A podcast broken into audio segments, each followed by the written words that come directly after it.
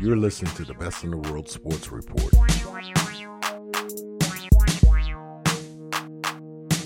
Ladies and gentlemen, you are now rocking with the best. This is the Best in the World Sports Report. My name is John Brown, alongside Javon Alford from TotalSportsLive.com, here to talk Philly sports with you. Just a reminder, you can hit us up on Facebook, Instagram, Twitter, anytime you want at BITW Sports. Once again, that is at BITW Sports. We're getting you ready for Super Bowl 52. And we're doing it, it's a little bit different than we've gotten, than our preparation has been for the Super Bowl in the past on this podcast. Mm-hmm. Primarily because the team we cover is actually in the Super Bowl this time around. Exactly. So things have changed. There's there's an aura of excitement going on right now, my friend. Yes, there is. Now, Everybody's selling a T-shirt. everybody's selling T-shirts. Even a local homie on the corner right oh now. my selling goodness, T-shirts. there's pop-up stands everywhere. There's a bunch of them downtown right now. Oh yeah, yeah. But they don't want it. But if you go up and ask them, like, "Can we get you for an interview?" They don't. Oh, want oh no, no, no, no, no, no, no, not, guy- exactly. yeah, don't mess some, up their Some bread. guy in the paper was like, no, no, don't mess up. Don't mess up. photographer, Don't photographer mess up like, their bread like photographer that. was no. like, "Can I take your photo?" He's like, "Yeah." He was like, "He's like, just call me Brother Khalif." Brother Khalif, exactly. Meanwhile, dude's name is like Charles or something like that. But no, um, there's a bunch of pop up stands around. Even out here in the suburbs, man. Out in the suburbs, there's a couple out there on Germantown Pike.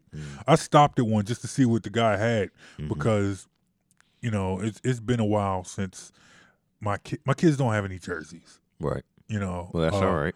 and they need jerseys. Jerseys are okay. Yeah, yeah. The jerseys. See, the see, see the pro- the problem is, like Peyton has a Brian Westbrook jersey, okay.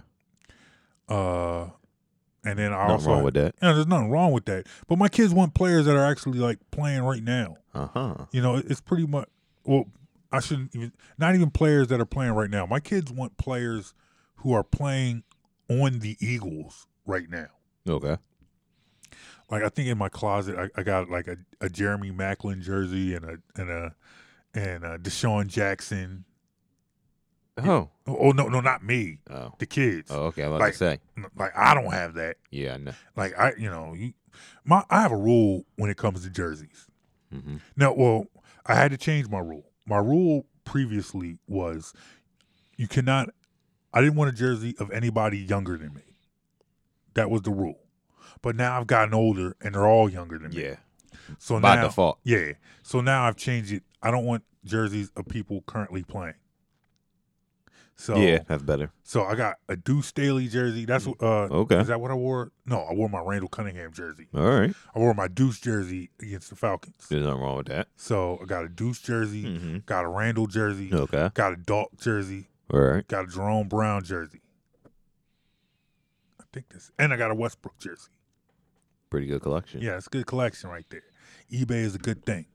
You need a TO jersey. Nah, sorry, I'm good. You need your TO jersey. No, I don't need a TO jersey. That was the last time he went to the Super Bowl. Yeah, it was, but you know things don't. Things, you want your Freddie Mitchell jersey? No, no, I would rock a Freddie Mitchell You want the jersey. FredEx, the I would people's, rock- the yeah, I people's would rock- champion? I would definitely, I would rock a FedEx jersey.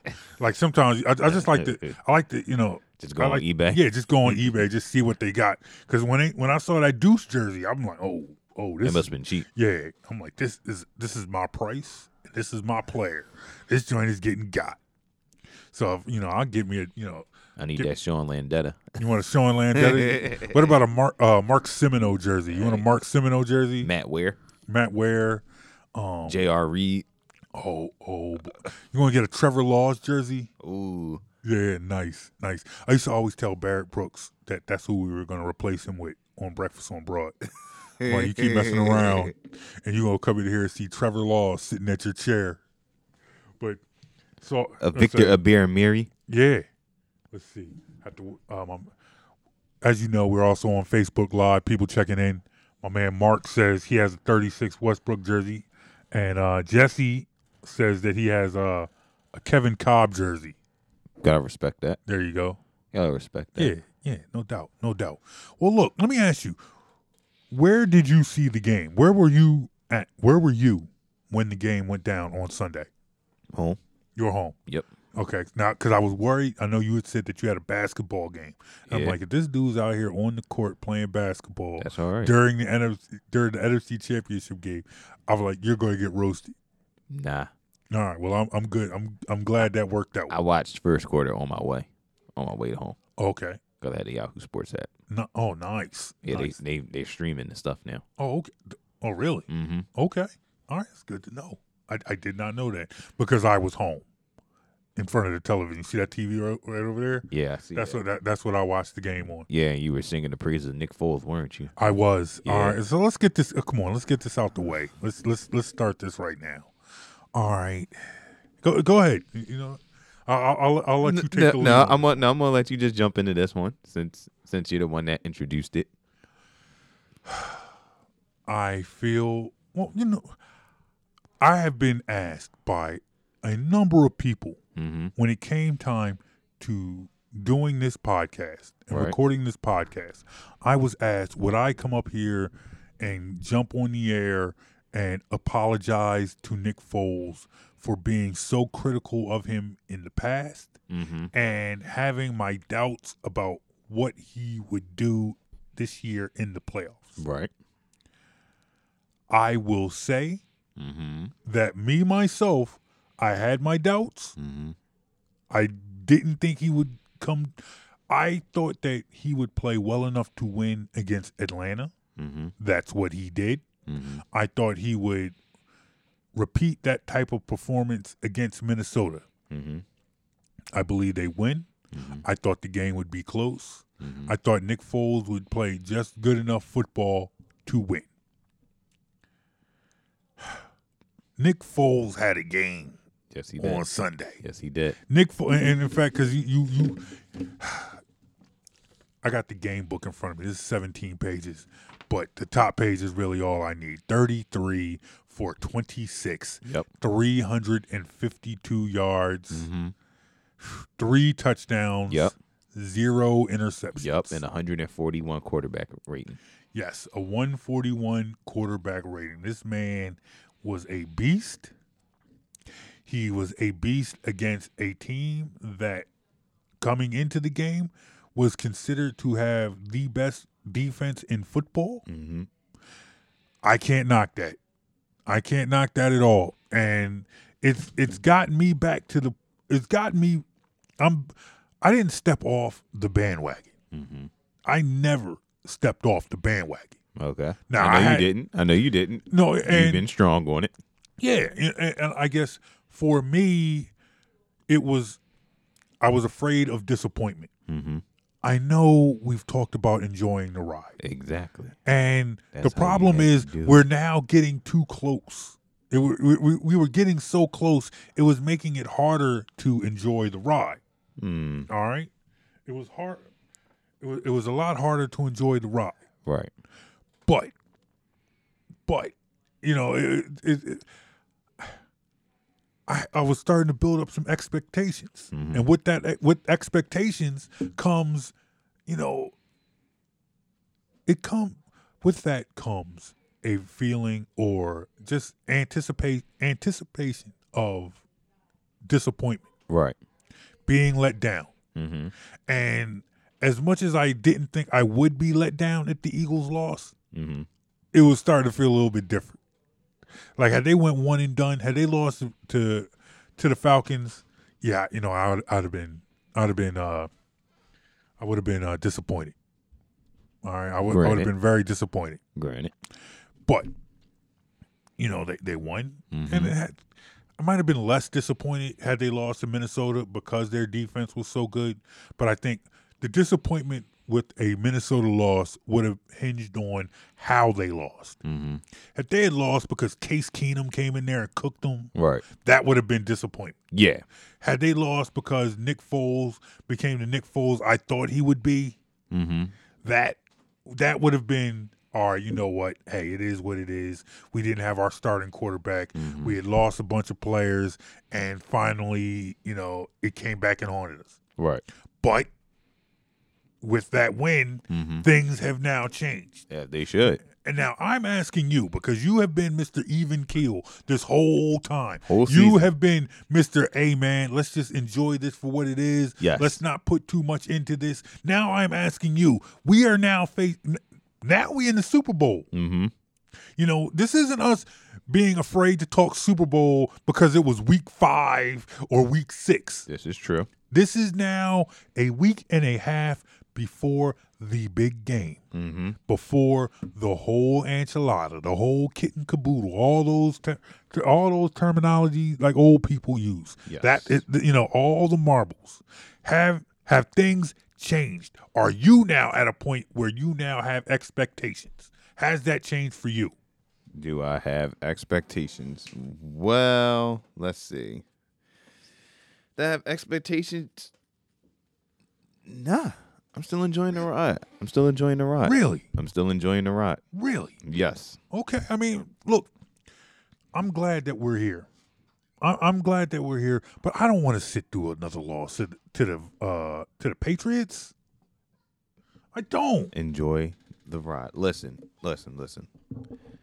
Will it if they if if the Eagles somehow lose to New England, will it be disappointing? Yeah, totally. Yeah. I think that's when would- disappointment will yeah. really sit in. I don't want that. because it's like you were playing with house money Mhm. and you got now you're at the pinnacle yeah. of what you play for Mhm. and one what and as a fan what you root for so you're at the you're at the pinnacle now of the holy grail of the NFL the Super Bowl you're on the grand stage Mm-hmm. now your team is out there there is literally there is no next week Yeah. like Yeah. the season's over you have to wait till training camp to see these guys again and you don't know if they'll be able to recapture that same magic No. next year. Exactly. I mean, when it comes when it comes to the NFL playoffs, when it comes to the the way the NFL is built, the way the NFL goes about choosing, deciding, playing for a championship. mm-hmm. we all know that all you got to do is get in. Once you get in, it's anybody's game. Yes You know, we're And that's sitting all here. I was that's Yeah. all I was telling you so now you now that here's now that's us, where it's like okay, you know, yes, we were one of the best the best teams in the league this season, mm-hmm.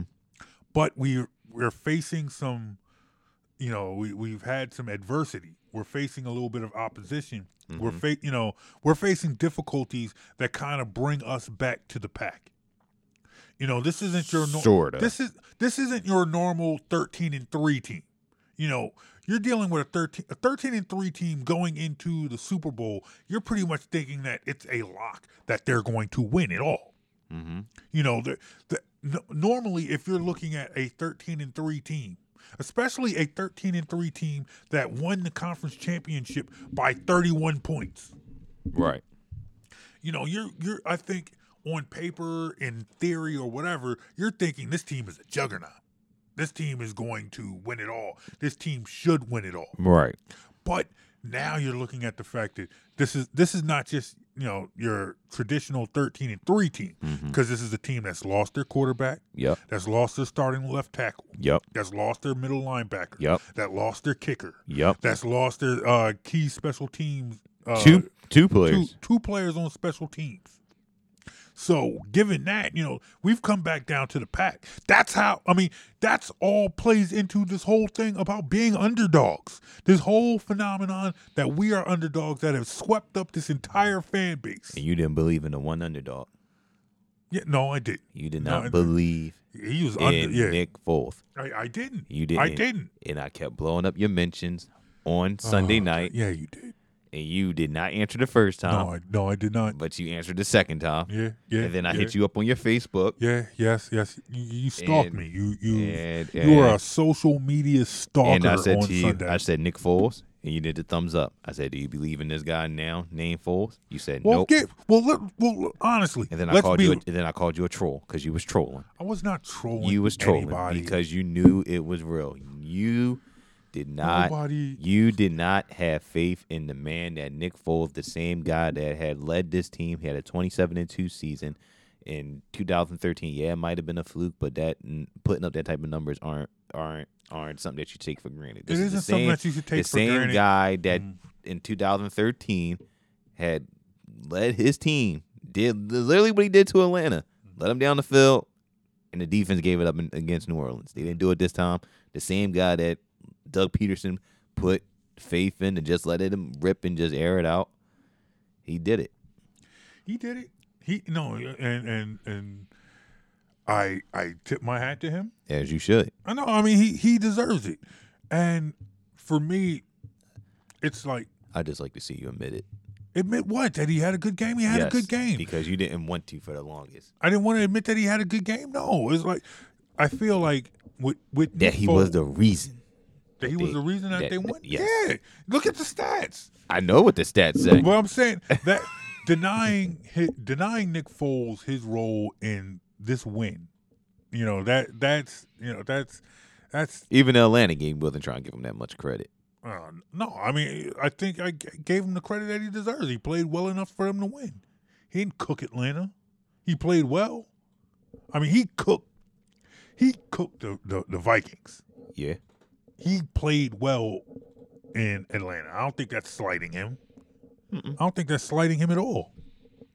But I feel like there are two different conversations when it comes to Nick Foles. To me, this is not about whether or not Nick Foles is a franchise quarterback Right. because I still Well, don't, nobody. No, no. I still he's don't a, believe. he's a very good backup Yes. quarterback. okay, exactly. He's not I a agree. franchise guy. He's not a franchise. Guy. He's a guy that you. He's a quarterback, a backup quarterback where you can say, "I'll put faith in him to do the job," Mm-hmm. which is, you know, manage the game, Yes. don't make the mistake, Mhm. and just play your game. And that's what you saw. and that's and and that's fine with me. That is fine with me. Mm-hmm. And when you give all that Nick Foles has done, Right. you know, to me it ma- it leads me to believe that here, okay, I now just need Nick Foles to the to channel that Nick Foles magic, whatever he does, whatever it took to to get them that win. I just need it one more time. I think he can do it. And I, I believe he can too. There's no reason to think that he can't. There's absolutely no reason to think that, hey, you know what, there's just one more game. I don't need him to be the franchise quarterback. I don't need him to be the quarterback of the future. I don't need him to be the quarterback of week one. Mm. I just need him next week. If you can do that next week, I am good. And for me, I'm like, all right, that's all I need. That's all I need. So it's like I don't need to like I, I don't need to deny him, you know, whatever. I don't need to I don't I don't need to throw shade at him. I don't I don't need to slight him at you know at, at all. Mm-hmm. I just need him. I need him to be a beast, to be the same beast that he was against Minnesota Mm-hmm. in a week and a half in Minnesota against the Patriots. And I think he can do that. Why do you think he can do that, in your opinion? I think he can do that because we saw obviously in week one we saw you know not week one but against the Falcons you Yeah. know he looked a little rusty and it mm-hmm. caused a lot of cause for concern and that mm-hmm. part of it could have been the weather because the ball wasn't really flying it was mm-hmm. kind of like a bunch of ducks. Yeah. But what Pederson did in that game, he got him comfortable, he got him in rhythm. He went back to the Chip Kelly playbook and what Nick Foles was comfortable doing to get him in a rhythm, which is the run pass option. So you saw you saw a lot of RPOs, and Atlanta didn't have no no adjustments. They did not adjust to it at all. So what did he do in this game? This game against uh, Minnesota, he did not RPO as much, and I think that's what shocked a lot of people because a lot of people were thinking, you know, saying thinking, well, he ain't gonna be able to do the he's not gonna be able to do the RPO against a Minnesota defense that is so, you know, good. They have great, they have good linebackers, they have a good secondary. There's no way he's gonna keep on doing that. No, he didn't have to do that. He was able to mix it in. He was able to do a little bit of RPO, but then he was just letting it fly. Mm-hmm. And one thing that people criticized Nick Foles about, and especially in the last two weeks of the regular season, was he was not being mobile. Mm-hmm. We saw him actually being mobile. We saw him actually extend plays, you know, move up in the pocket, you know, always keeping his eyes down the field, you know, not dropping his eyes or anything like that. He was extending plays. He was making, you know, the good throws that past the Agholor. You know, him that was him. You know, making something out of you Oh, know yeah. Mm-hmm. nothing. You know, just stepping up in the pocket No. and just putting it there, or even the first- Ertz will route. That was- first pass, although he dropped it, that first pass To Torrey to Smith? Torrey Smith Yeah. was a great pass. oh yeah, That was a great pass. And what, what's funny, I know a lot of people from I know a lot of people from Baltimore, and Torrey Smith is still a very popular player down in Baltimore. And there were so many people like there are people congratulating Torrey Smith for getting to this level and being able to ha- at that point have a chance to go to the Super Bowl. People were mm-hmm. like, "Hey man, you know, let's wish Torrey Smith luck or you know, whatever, whatever." And I'm sitting there like there are a lot of people in, in Philly who would tell those people in Baltimore, "Hey, you know what? You you give us back Jeremy Maclin, and you can have Torrey Smith." yeah. A lot of people are down on. Tor- a lot of people are. It's so fickle. Like a lot of people are down on Torrey Smith, but then they like, well, because of the type of guy he is, it's hard to. Yeah, It's hard to get on him because we can tell that he beats his own self up yeah. for not But- making those catches. but But, what- then you have the people in the middle season that was like, well, Torrey Smith not going to be here anyway next Mm-hmm. year. We might as well just uh, put Mack Hollins in as the number Yeah. two. But what's funny is, on the flip side of that, Mm-hmm. there are people in Baltimore who sitting there, when you say, "Hey man, you give us Jeremy Maclin back, you can have Torrey Smith." They're like, "Why would you want Maclin?" Yeah. You know, they're down on they're down on in Baltimore. They're down on Maclin the way we're down on Torrey Smith. But it's like Torrey Smith is we're down on him because Torrey Smith can't play, right. or we believe that Torrey Smith can't play. You know, right or wrong, that's the belief. In Baltimore, they're down on Jeremy Maclin because he can't play because he's always hurt. Yeah. You know, they feel kind like, of like, damaged goods now. yeah, yeah. So I, don't- I don't know. I don't know. I, I was somebody when you know th- that off season. I was like, we need to be bringing back Maclin, bring back Mac. I, I don't know now, but nonetheless, He was here a couple weeks ago. yeah, yeah, yeah. What's up with that? Like all the old players just coming and back. Shady was yeah, here. Shady was here. Maclin was, It was here. Shady, Maclin, and Travis Kelce was all here for the for the Falcons game. Yeah. Well, Travis. Well, Travis Kelce, I understand Yeah, because that's his 'cause brother. But but, yeah, Shady, uh, Sean and Maclin.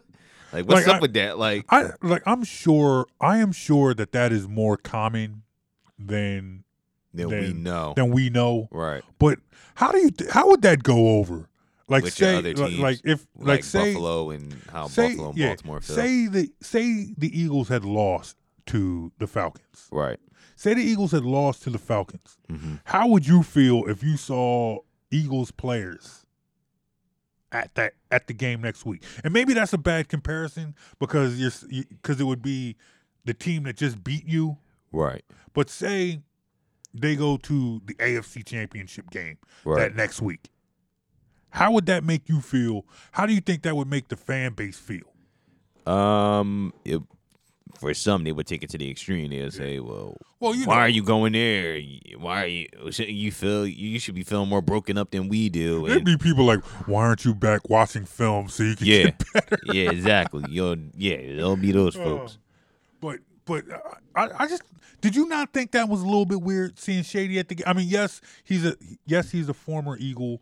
Yes, you know, You can, you could tell they did. They just miss it. They just miss yeah. being here. That, well, that that's because the, te- the team's on the on the verge of being a Super Bowl team. Had they had it been another seven and nine season, you know, Well, yeah, I think it's a combination of both. Like, obviously, because they're making the Super Bowl, but I think it's because they genuinely miss being here. Mm. Like Shady, you can tell. Like he really Yeah. miss being here. Like, and it's like no disrespect to Buffalo because that's a you know good.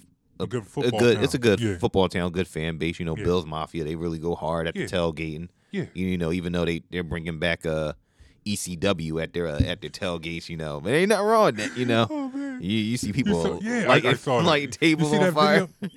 Yeah, they choke slam, they choke slam the dude into a table. Yeah.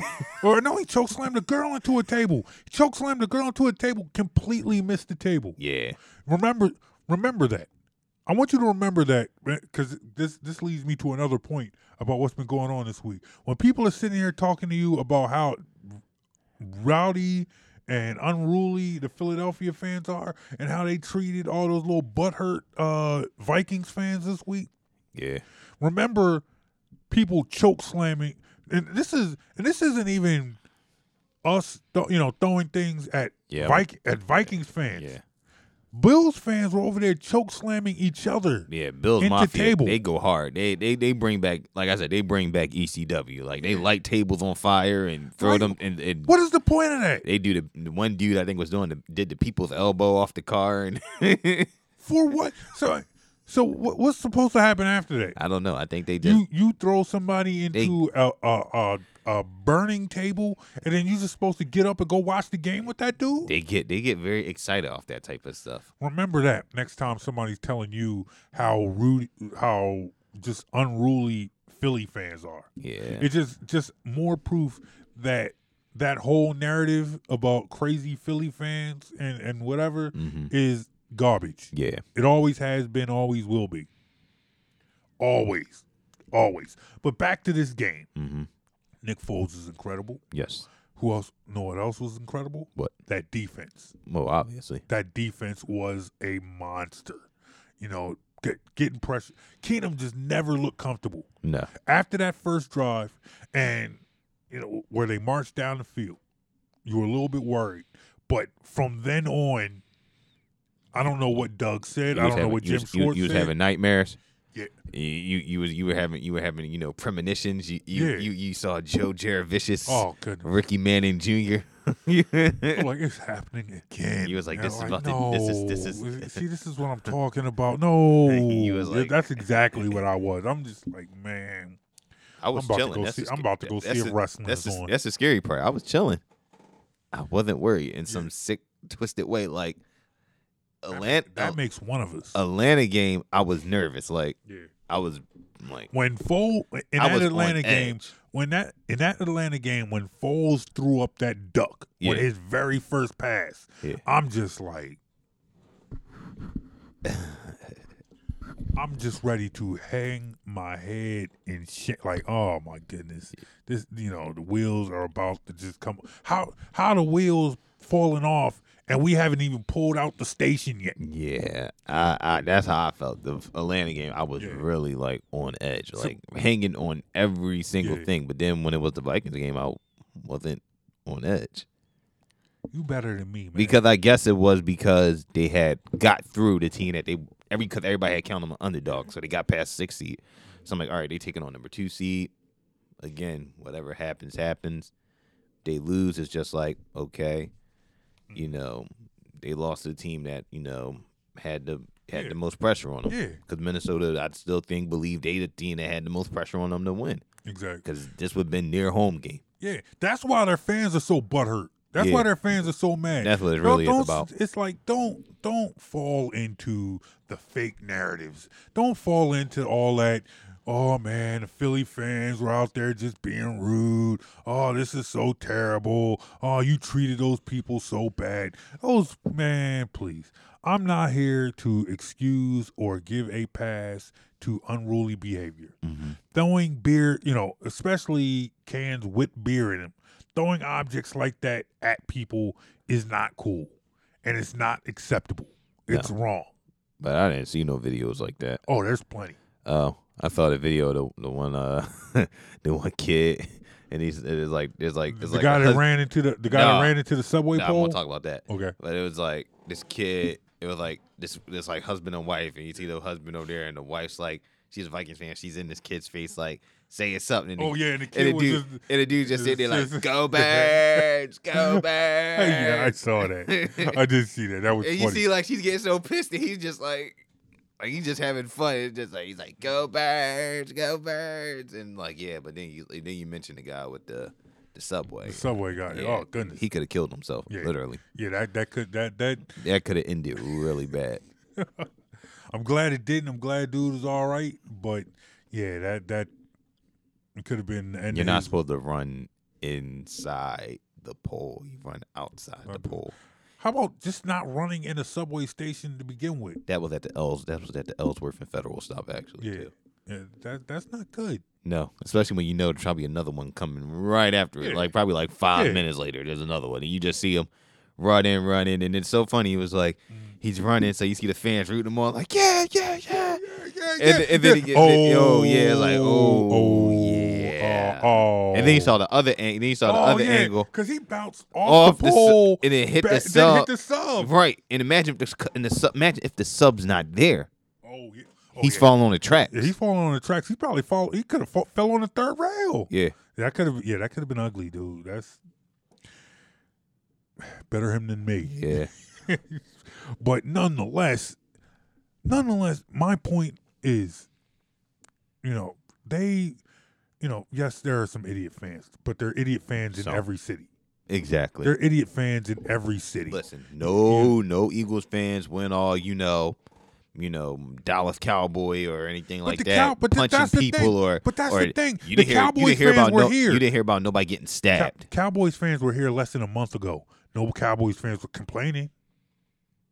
The Giants were here a couple weeks before that. Wasn't nobody complaining.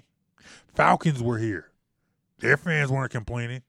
But it was the Vikings who were coming out here talking about, oh, we going to take over this city. They wanted to put that little whack towel or whatever it was on the Rocky See that? statue. See, see that's that. That was karma right there. You yeah. You got what you you, can't. You can't. Like, don't. you don't- can't do that. You you can't just go defacing Philadelphia landmark. Exactly. Yeah. First of all, they was They- doing they was doing the skull chant on uh, on, on the on, the art, museum, steps.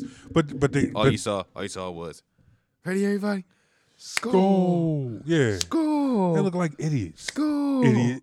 School. Idiot. Mm. That's what they that's what that's what they look like. A bunch of dummies. And then they team got cooked. They did all that, all that celebrating, Yeah. and then they came in and watched their teams just get destroyed. They watched their favorite team get cooked. You had an opportunity to come down here to take over this city and then bring that momentum back to your hometown to mm-hmm. have a Super Bowl in your home stadium. Yes, So not only did you not bring a Super Bowl back to your home state and mm-hmm. play in your home stadium, the team that cooked you is now playing. The Vikings had to go back to Minnesota and clean out their lockers so the Eagles could have it. yeah, Like I want all this Vikings crap out of this locker room by the end of the day so my Eagles can have a comfortable locker room to chill in on Super Bowl Sunday. That's why I don't feel sorry for any of these Vikings fans. you got comments. Oh, I got comments. They dropping comments. oh, people. Oh, oh, Uh, oh. they said some people been saying that they were actually at the game. Okay, let's see. Oh my! Oh my man, Coach Mike. That's Coach Mike.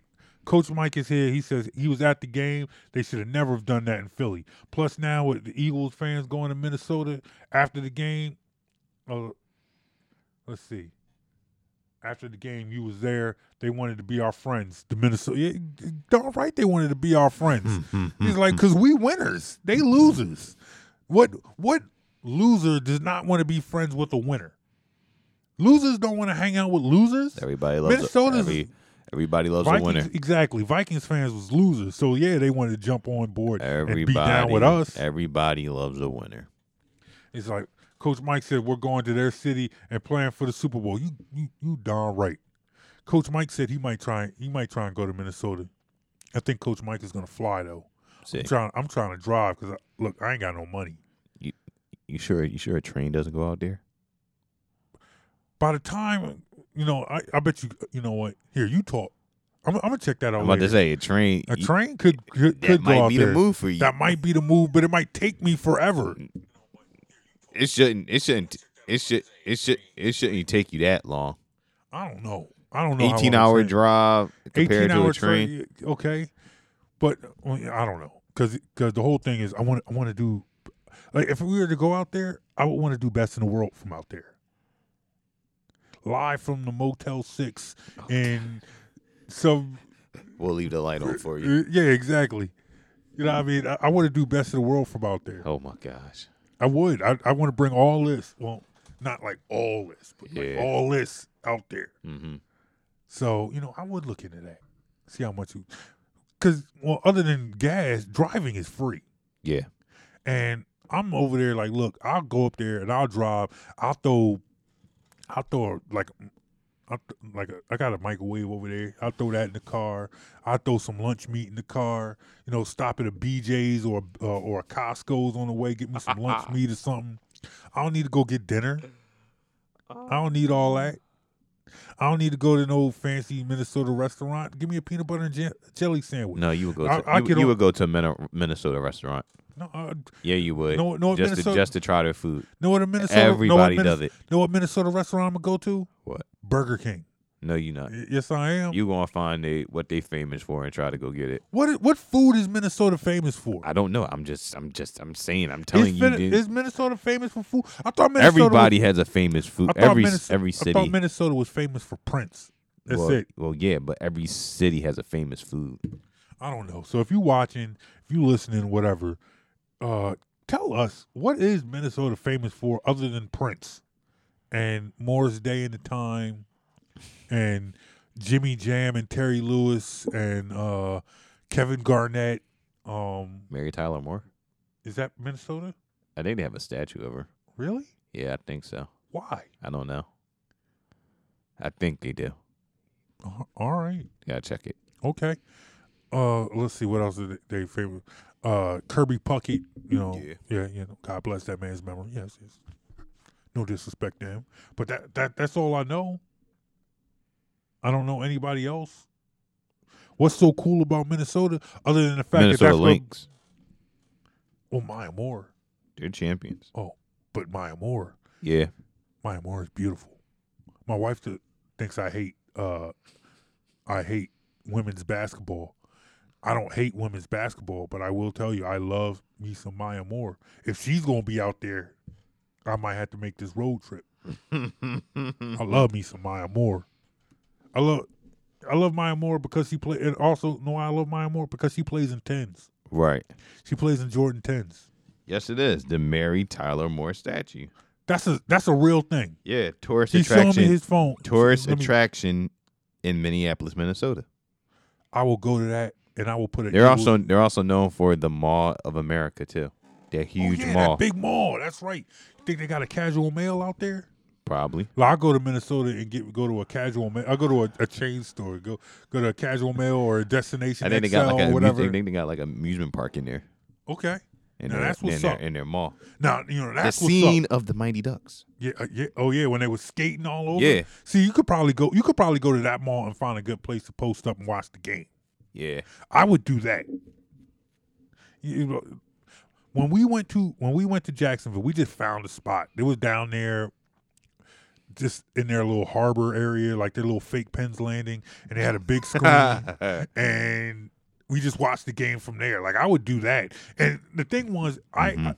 I, I expected sort of sort of the same thing, the same atmosphere.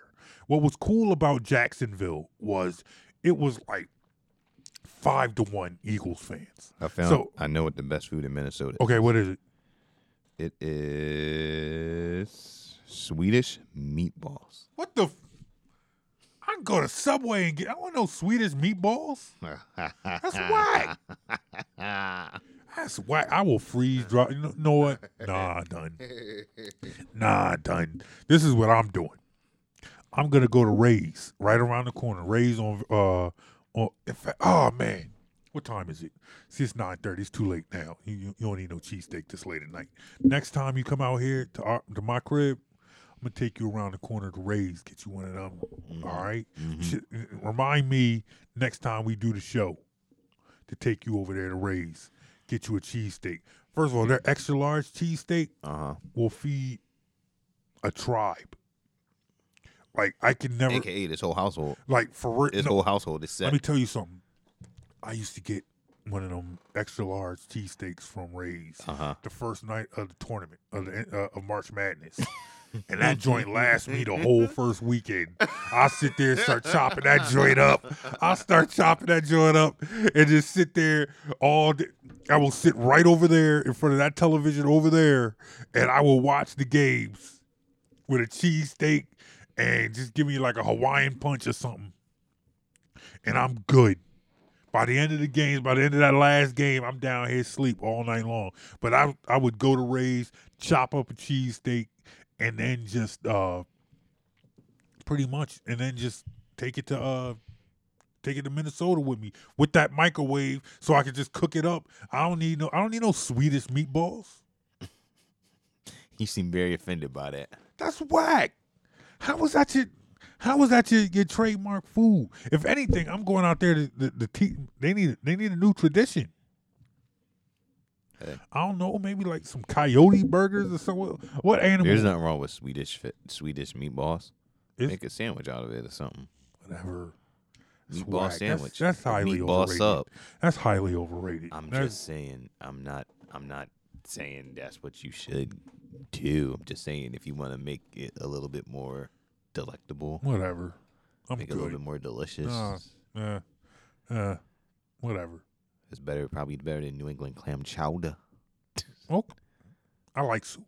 Oh, okay. I like soup. I'm a soup guy. Anyway, hey, let us know what you're thinking about this show. Let us know what you're thinking about the Eagles and what they're doing. Hit us up Facebook, Instagram, Twitter at BITW Sports. That is at BITW Sports. We got a lot of football to talk about today. We've been talking with people all week. All right.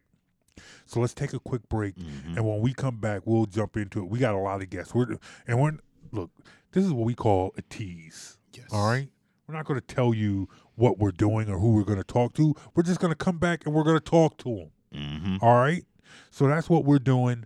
And when we come back, me and you will talk a little bit more. Uh, talk a little bit more about this game. Get ready for this game, and we will once again hand out the Sit Your Ass Down Award. All right. Yes. It's a tradition like no other. It's called the Sit Your Ass Down Award. But first, we will continue our conversation about the Super Bowl when we mm-hmm. come back on the Best in the World Sports Report. My name is John. That's Jovan. We'll be right back. You're listening to the Best in the World Sports Report. Listen to this show in its entirety every Saturday at 8 a.m. on the Philly Go Flow at phillygoflow.com.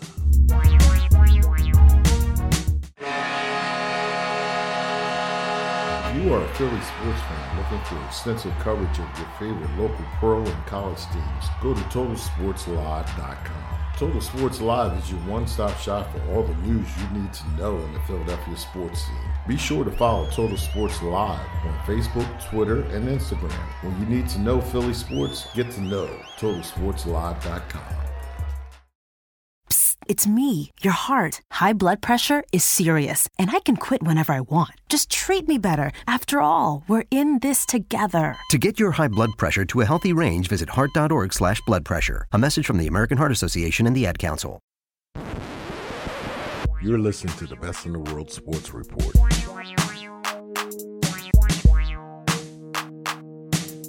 The Philadelphia Eagles are in the Super Bowl, taking on the New England Patriots. We're hyped. We're excited.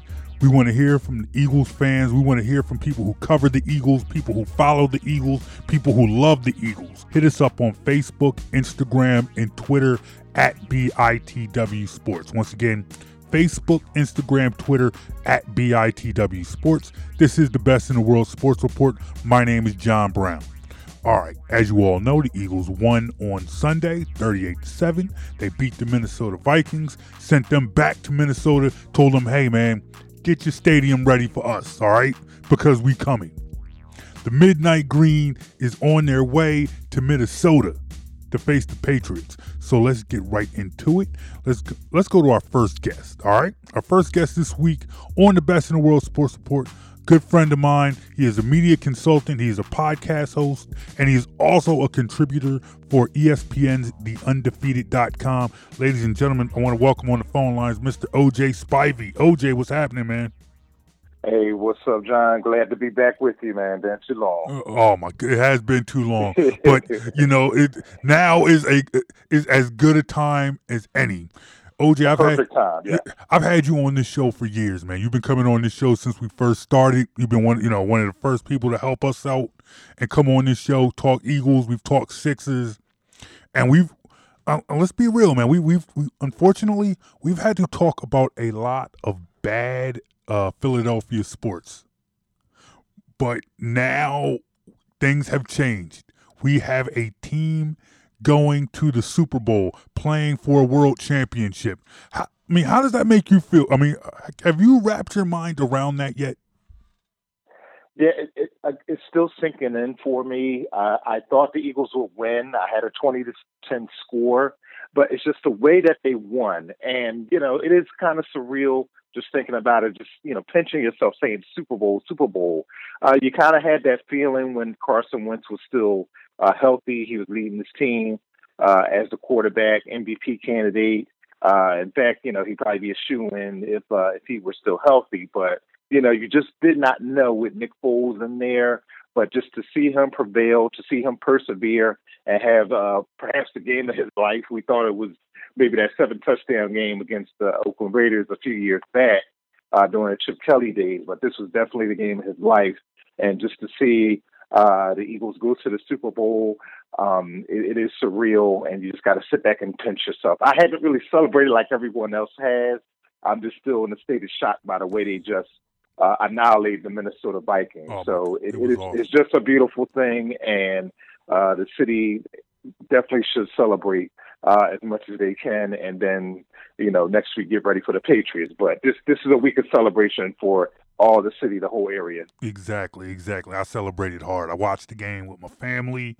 Uh, I'm pretty sure. I'm pretty sure my, my my daughter, my youngest daughter, probably wanted to call child services. I hugged her so hard when when the game was over. Uh, she was she was pretty much like, "Daddy, I can't breathe." I was like, I, I I'm sorry, I'm sorry, I can't let you go. I'm just really excited right now. No, but let me ask you this. Now, where did you watch the game? Well, I actually I actually watched the game up at a bar in Manayunk. Okay. So I was, you know, I was uh, uh, with friend, with a friend, with a couple friends and everything, and you know, we were up there watching, and even the atmosphere just in that part of the city, uh, it was electric. Uh, just going in there, the place was packed, upstairs, downstairs, uh, the, even the third floor on the street, on on Main Street, everything. So just when the game came on, you know, we were watching the AFC Championship game. And then, uh, you know, we saw the end of that, how the Patriots came back with the Jaguars. But you could just tell everybody was just so psyched uh, for the Eagles game, just loud and everything. Um, you know, the, uh, the wind was taken out of the sails when the Vikings got that early touchdown, their only touchdown of the game. Um, but once Patrick Robinson returned that touchdown, uh, that pick six, uh, the place erupted just as the Linc did. Um, and you knew at that point, okay, they're back in it and they're going to win this game. Uh, it was just a matter of how, and nobody, me, you, anybody, even the Eagles themselves, probably didn't think that it would be that easy. How they just took the hearts of the Minnesota Vikings Oh, to, to the point, Not at to the all. point, yeah, to the point, John, to where whatever Minnesota did, offensively or defensively, it was going to be the wrong. It was going to be the wrong thing. Mm. Oh my goodness! I, I now I, I admit, and and later on this week when uh when Javon gets back in here, he's gonna have me eating a lot of crow because I was a huge, uh, I, I was I was a doubter of Nick Foles. I I, I can admit it. I, I was too. I, I, I doubted him. I I thought that I thought that in Atlanta and in Minnesota, I thought that he would be able to do just enough to to get them over the hump. Like I didn't think he would implode. I didn't think he would be awful. You know, a lot of people were doubting him based on I guess those last two games of the season. I really, you know, as much as I doubt Nick Foles, to me those two games didn't really mean a lot to me because I just felt like, you know, the Eagles had it wrapped up. They were, you know, they weren't playing for anything. You know, it's just a different story. I, I knew he would be able to play better in the playoffs. I just didn't expect 38 points. I didn't expect 38 to 7. And, and you know, just like you said, you know, it was it was he was he could he shredded a very good defense, which is something, you know, you really haven't been able to say about Nick Foles in the past, where he just comes out against a stout defense, a good team, and just has his way against them. You know, that's something you you really don't say. Nick Foles hadn't done that yet. That's one thing he really hadn't done. But in the end, it was great. The vibe was great. You were out there amongst the uh this you were out there in the city, you know, celebrating with with your friends and and other Eagles fans and you've been in the city all week long. How would you describe the vibe of the city and the uh, and the fan base right now? Well, first thing that I can uh, attest to, uh, I used I actually was an employee at the uh, Linc for uh, parts of three seasons. So I still have a lot of friends down there that work with the game day staff, work with security. You know, I've interacted with, um, you know, Eagles president Don Smolenski. I've mm-hmm. seen Jeffrey Lurie a number of times. Uh, other media guys, uh, you know, who cover the team, beat writers, all of that. So the atmosphere, I can just only imagine by not being there presently mm-hmm. the other day, I can just only imagine how all of those people feel. And, you know, I just give a shout out to uh, all the hard workers who work at the Linc, and they've done that. Some people have uh, worked there for you know a dozen years, uh, ever since the Linc opened. Mm. So just uh, I'm happy for those people. Uh, even though you know they, they did go to the Super Bowl back in 04, but you know it, it was a lot of it was a lot of time. It's been 13 years, so that's a long time. Uh, but I was so happy for them, and uh, you kept hearing vibes. And in fact, you saw a thread I think on uh, on Twitter to where uh, people over New Jersey could hear the stadium. That's how loud wow. it was. Uh, good friend, good friend of mine. He lives by the airport. He could hear that way at the stadium. Uh, you know, all the cheering, and it, it's so funny because I even mentioned uh, early today on Twitter that um, if there was a time where people felt like the Linc would never have that home field advantage that the Vet had mm-hmm. or you know other stadiums across the NFL. I think they've broken that uh, as of you know this NFC Championship game because the crowd was just as loud as you've ever heard it. Like as far as not hearing yourself think, and I, I think that was great for the fans as well. Certainly, the Eagles appreciated it. Uh, and you know, I'm in Center City every day, so people just still walking around with their Eagles gear, just with their chest out, um, just uh, just so happy that uh, the Eagles are back in it. And just to think, you know, you always want your team, no matter what the sport, to play in the last game of the se- last game of the season, the last game of that uh, league year. And just to think that the Eagles are playing in that final game, that has to make everybody feel euphoric, and just people just can't stop talking about it Oh man, you're you you are right. You are absolutely right. Hey, we're talking with OJ Spivey, media consultant, podcast host, contributor for ESPN's The Undefeated. Hey, OJ, I want to ask you now, where were you when the Eagles won the NFC Championship back in 2004? well, the, the thing that stands out, if you remember, it was mm. a, uh, an awful snowstorm yeah. the day before, the night before. So I just remember when I just go directly back to just shoveling, shoveling all that morning because it mm. was well over a, a, foot of snow. I think it might have been like maybe 16 inches. Mm-hmm. Uh, I do remember uh, at the Linc where they got they had to you know bring people in off the street to help uh, clear the field, clear the stadium, mm-hmm. and people were getting frostbite and all those things. So I just remember being home shoveling all that morning, early afternoon. It was a three o'clock game. Uh, people were psyched for that as well because you did feel that um, the Eagles were we did feel at that time that the uh, Eagles were the favorite. They had a great year, similar to this year. But of course, they had a healthy quarterback in McNabb. Uh, Terrell Owens was hurt, but she knew that good team was coming in with, uh, uh, ironically, Michael Vick, who ended up playing here mm. many years later. But she just kind of knew it was a it was a it was a different vibe then because you just knew the Eagles were better than the Atlanta Falcons at, at that time.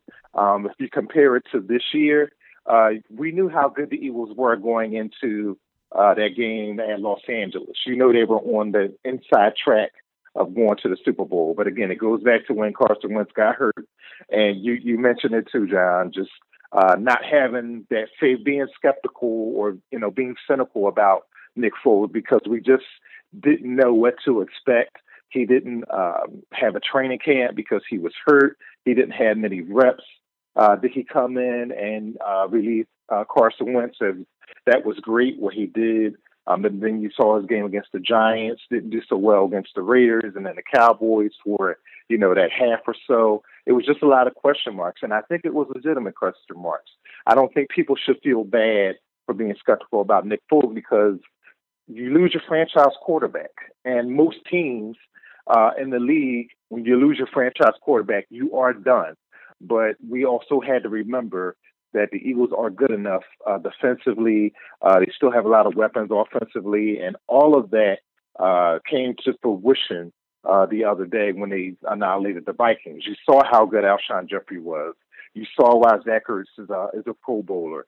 Uh, you saw why they put together this three-headed monster at running back uh, with with Blount, uh, with Ajayi, with Clement. All those all all those guys played a role. I mean, you saw Torrey Smith drop the pass early, and then you know just uh, just became clutch, uh, catching that uh, yeah. flea flicker. So redeeming himself. Uh, you saw how you knew how good the defensive line is. Fletcher Cox, Jernigan, uh, Chris Long coming in, uh, Vinny Curry. You knew how good these guys are, and just uh, also too, there were some question marks because let's say how can this team uh, sustain losing player after player, losing a future Hall of Famer, Jason using, losing one of the best young linebackers in the league in Jordan Hicks, losing the, uh, your kicker. You never know with kickers mm-hmm. nowadays. We're extra poised being what they are now. Um, you know, just losing guy after guy, being thin at the linebacker spot. You just never knew. How was uh, Big V, going to step in and fill a, a future Hall of Famer shoes? Mm-hmm. There were certain question marks. And again, that went back to Nick Foles. But you know, I give a I give credit to the whole entire roster because they never used the injuries as an excuse, and nor did the coaches. No, and it's great. You know, you see what you see what's happening, and it's easy to get caught up in it. You know, um, I, am a I'm a believer. You know, you know, I, I am I am a believer. You know, at this point now, you get to the point. You know, you get to this point in the season when your team's knocking on the door to you know to immortality, you know, to greatness, you know, you you have to be all in. You have to be all in, and it was a. It's been a minute before you know since we've been you know we've been down this road. It's been a minute, so I guess I I asked you, you know, what do you think the difference is in the atmosphere of the fan base between now and 2004? What do you think is different about how we as fans are approaching this game on Sunday? Or I should say a week from Sunday.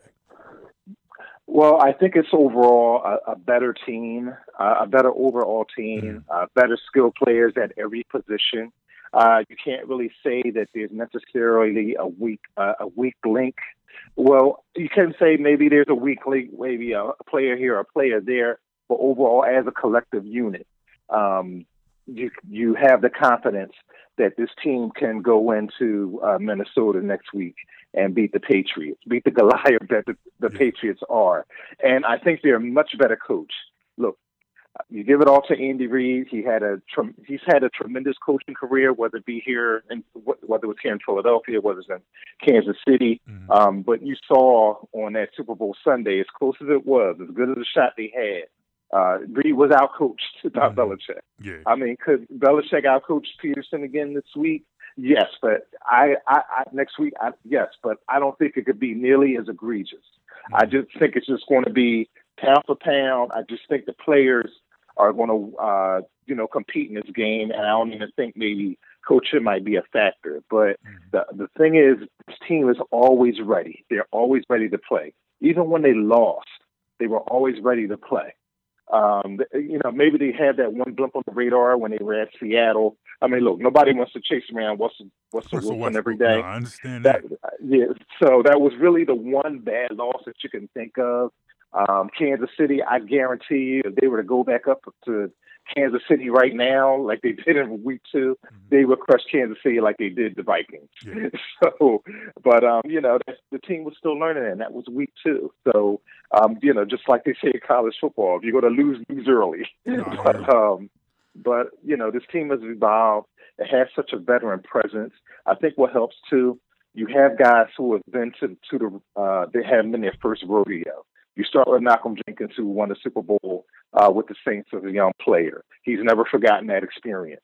Uh, you take a Torrey Smith, who had a clutch, who had a clutch playoff um, run while he was in Baltimore. Yep. You know, going into Denver, you know, beating a, uh, a heavy favored uh, Broncos team.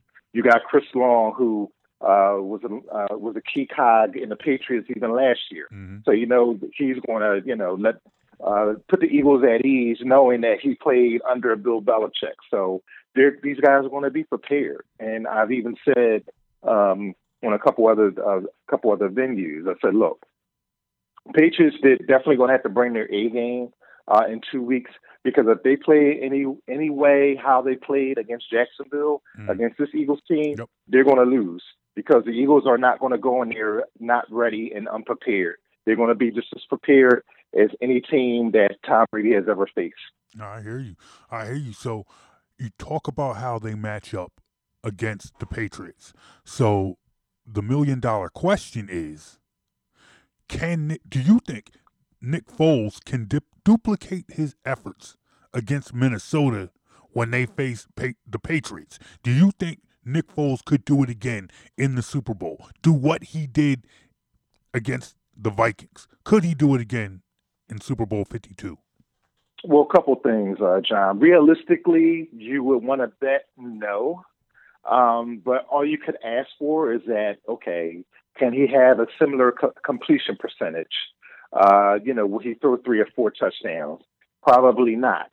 But how? Look at his p- completion percentage. What is uh, what type of throws can he make? I, I said throughout the playoffs that Nick Foles has to make maybe about uh, a half a dozen good throws uh, for the Eagles to try and win. Uh, it might be a little more against the Patriots because schematically they give you so many different looks, so many different things. Patriots don't nearly have as good a defense as the Vikings did. Um, but again, it's all scheme. It's all about adjustment. Mike Zimmer never adjusted in that game. Mm. Belichick's going to going to adjust several times. He adjusts, you know, during the play sometimes. Uh, but um, you know, Nick just going to have to, you know, uh, keep doing what he's doing. As long as he stays relaxed, as long as he doesn't get rattled, I think he will be fine. And I think also too, he has to allow, um, just continue to allow to trust in his teammates, trust Jeffery down the field, uh, trust Torrey Smith um, you know, go to go to his um, his go-to guy, Zach Ertz. That's his security blanket, as we say, not to do a cliche, but that's his security blanket. You know, utilize his running backs, all of those things. Um, and you know, when you look at it, uh, Nelson Agholor, he really didn't have, really wasn't involved in the offense uh, the other day, but this could be the time where they unleash Nelson Agholor. Who knows? Mm-hmm. But I think you know Doug Pederson and the coaching staff they're well prepared with that. They're going to look at all angles. And I and again, I think this is just going to be probably the toughest game the Patriots will play uh, all season because the Eagles aren't that good. We can finally say that the Eagles are a tremendous team. They are a great team. They're, they're just not, you know, a team who lucked up and you know made it to the Super Bowl. Um, you know, you, you, saw what they did against the Vikings, the mm-hmm. number one defense in the league. You know, giving up the fewest points. They were virtually uh, the stingiest team on third down conversion. So you saw what they did with them. Uh, one week doesn't trans- necessarily translate to the other, but you can say you see two great teams playing in the Super Bowl uh, in less than two weeks. I hear you, and I'm excited. I'm I'm pumped up. I'm pumped up. So finally, let me just ask you: Are you going to Minnesota? Will we see OJ in Minnesota? No, I'm not going to Minnesota. I don't have any plans. Well, I really wasn't eager to go anyway. Mm-hmm. Um, unless you know some last minute thing, I get a call say, "Hey, we need you to cover this and everything." I'll, you know, just change my life around to do it. But uh, no current plans to go to Minnesota. Uh, probably, I would probably much better um, look forward to going to Atlanta next year than Minnesota. Uh, but if I do, I'll be staying under the skylines. But most likely, I won't be there. So uh, I, I may be I may be hosting a party. We'll see. Mm-hmm. Um, but yeah, I'm just going to stay here in Philly and uh, just root the Eagles on. I hear you. I hear you, ladies and gentlemen. That is OJ Spivey, media consultant, podcast host, and contributor to ESPN's Undefeated. OJ, thank you, my friend. Yeah, no problem. And just one more thing I want to add mm-hmm. uh, to that strategy with the Eagles and the Patriots, if I can. Uh, you look back to when the, the two losses that the Patriots had in the Super Bowl to the New York Giants. They had the defensive line, you know, Strahan, Tuck, all those guys. Eagles have just as good of a defensive line. That's something to watch. Oh boy, oh, see, I'm I'm hyped already. I'm, you know, it's you two go. weeks, uh, two weeks Don't away, and, I, and I'm, uh, and I'm I'm hyped. I'm ready. Just kick the ball off now. I'm telling yeah, you. I'm ready. I'm ready. Also, let's do it. It's, Uh-huh. it's going to be a long two weeks, but at least you know they're playing, and we look forward to it. All right. OJ, thank you, my friend. Uh, no problem, man. Anytime. You're listening to the Best in the World Sports Report. Listen to this show in its entirety every Saturday at 8 a.m. on the Philly Go Flow at phillygoflow.com. you are a Philly sports fan looking for extensive coverage of your favorite local pro and college teams, go to TotalSportsLive.com. Total Sports Live is your one-stop shop for all the news you need to know in the Philadelphia sports scene. Be sure to follow Total Sports Live on Facebook, Twitter, and Instagram. When you need to know Philly sports, get to know TotalSportsLive.com. One in six seniors faces the threat of hunger, and millions more live in isolation. Drop off a hot meal and say a quick hello. Volunteer for Meals on Wheels by donating your lunch break at americaletsdolunch.org. This message brought to you by Meals on Wheels America and the Ad Council. You're listening to the Best in the World Sports Report.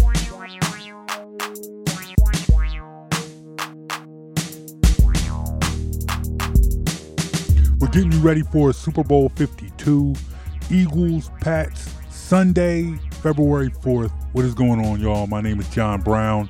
Just a reminder, you can hit me up on Facebook, Instagram, and Twitter at BITW Sports. My guest is the host of the Broad Street Line. He also writes for Liberty Ballers.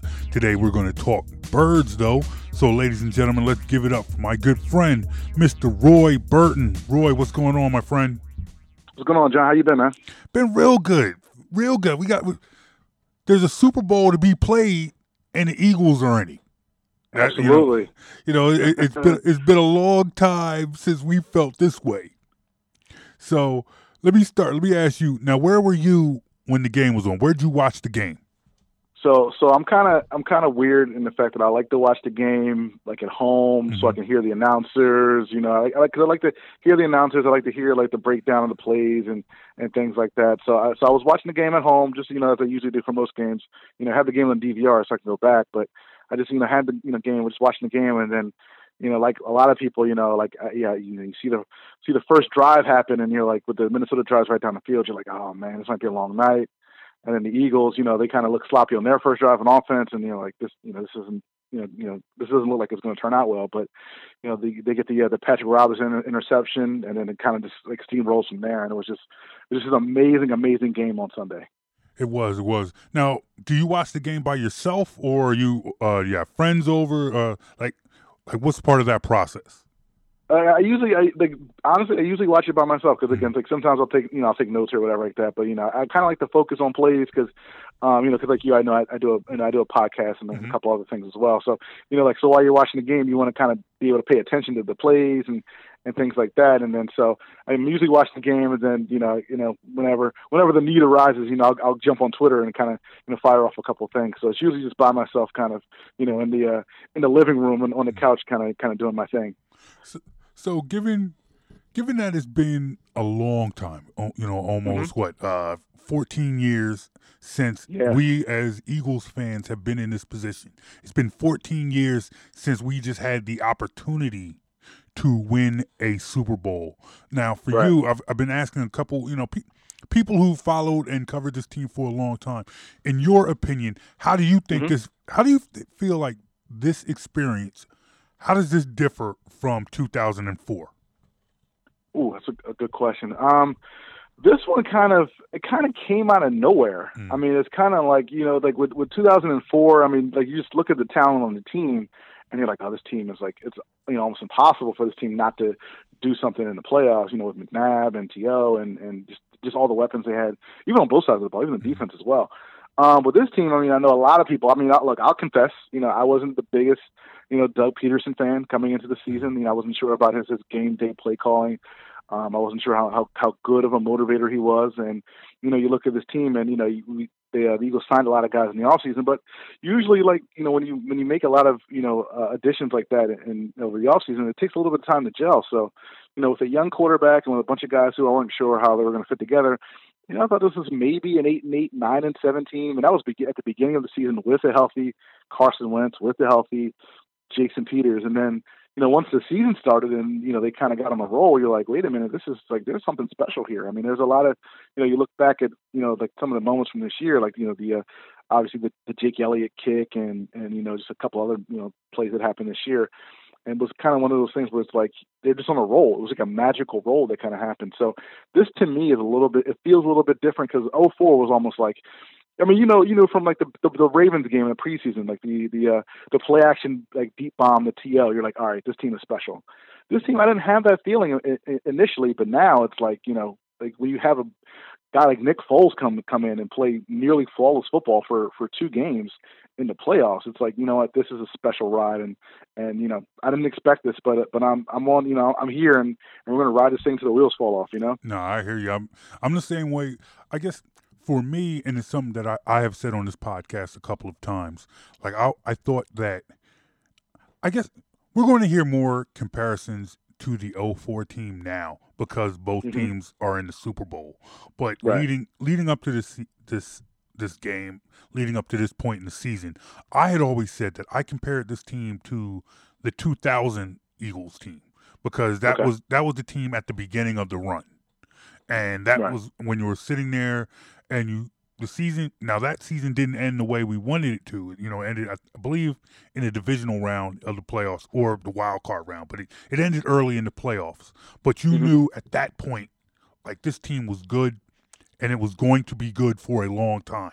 So I was right. excited, and that's where I was at the beginning of the season, where I'm just like, okay, I, I you know, I want to, you know, I want to win it all, but even if it mm-hmm. did, if it didn't, I'm good because I know that this team is going to be good for a long time. Lo right. and behold, now at the here it is, the end of the season, and we're expectations change. Yeah, yeah. yeah th- things have changed now, and now we have a chance to win win the Super Bowl. But right, now, right. now you said yourself, and you know, I, you're not alone in this thought. But at the beginning of the season, you weren't necessarily sold on Doug Pederson. Right. But, but let me ask you about the job that he's done now, because he's changed a lot of minds. There's, I mean, he has to win Coach of the Year at this point. I mean, I think that's just. You know, I would think. I would think so. Yeah, I would I, think so. Yeah. I, I think he's got.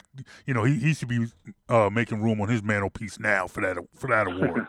but yeah. let me let me ask you, what do you what do you feel has impressed you the most about the job that he has done so far this season? I think the most impressive thing, and there's a lot. I mean, there's a lot that you can point at directly to to Doug Pederson and the coaching staff, and, and give them credit for. But I mean, I, I think a lot. Of, I mean, coaching is a lot of it is just getting the players to buy in. You know, getting the players to kind of believe that you know you can do it or they can do it as a unit. And it's you know you, you see a lot of guys. I mean, you know, you, there's a lot of guys on this team like a LeGarrette Blunt or Jay Ajayi or, or whatever. They can complain about getting touches or they complain about their contracts or things like that.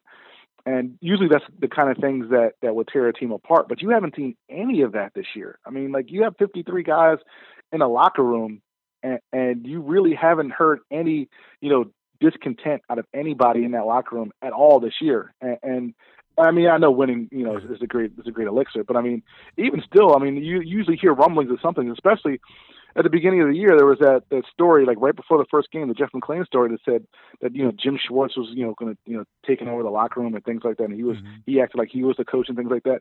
Stuff like that usually like destroys a team like from the inside, you know, from the inside. And like the Eagles have kind of just blocked out all that noise and just said, you know what, like like you know like the uh, their video their the locker room video says, you know, like we know we all we got. Like it's the 53 guys in the locker room. You know, we're all here for each other. We're here for one goal, and and I think Doug's done a, a, a masterful job, I'll say, of kind of blocking out that noise and getting everybody to kind of believe in that in that singular mission.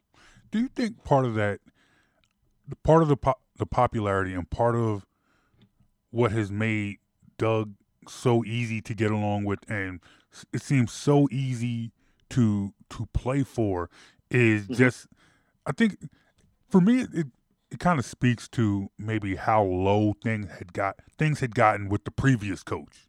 Yeah, Whereas this is a guy on the complete opposite. So you see, uh, so you see how he did it, and mm-hmm. now you see how this team has come together. Because I'm sitting here watching the game on, I'm sitting there, I'm watching the game on Sunday, and I'm, you know, it it was one thing to see, you know, to kind of throw the shade at Jeff Fisher because you had Case Keenum versus Nick Foles.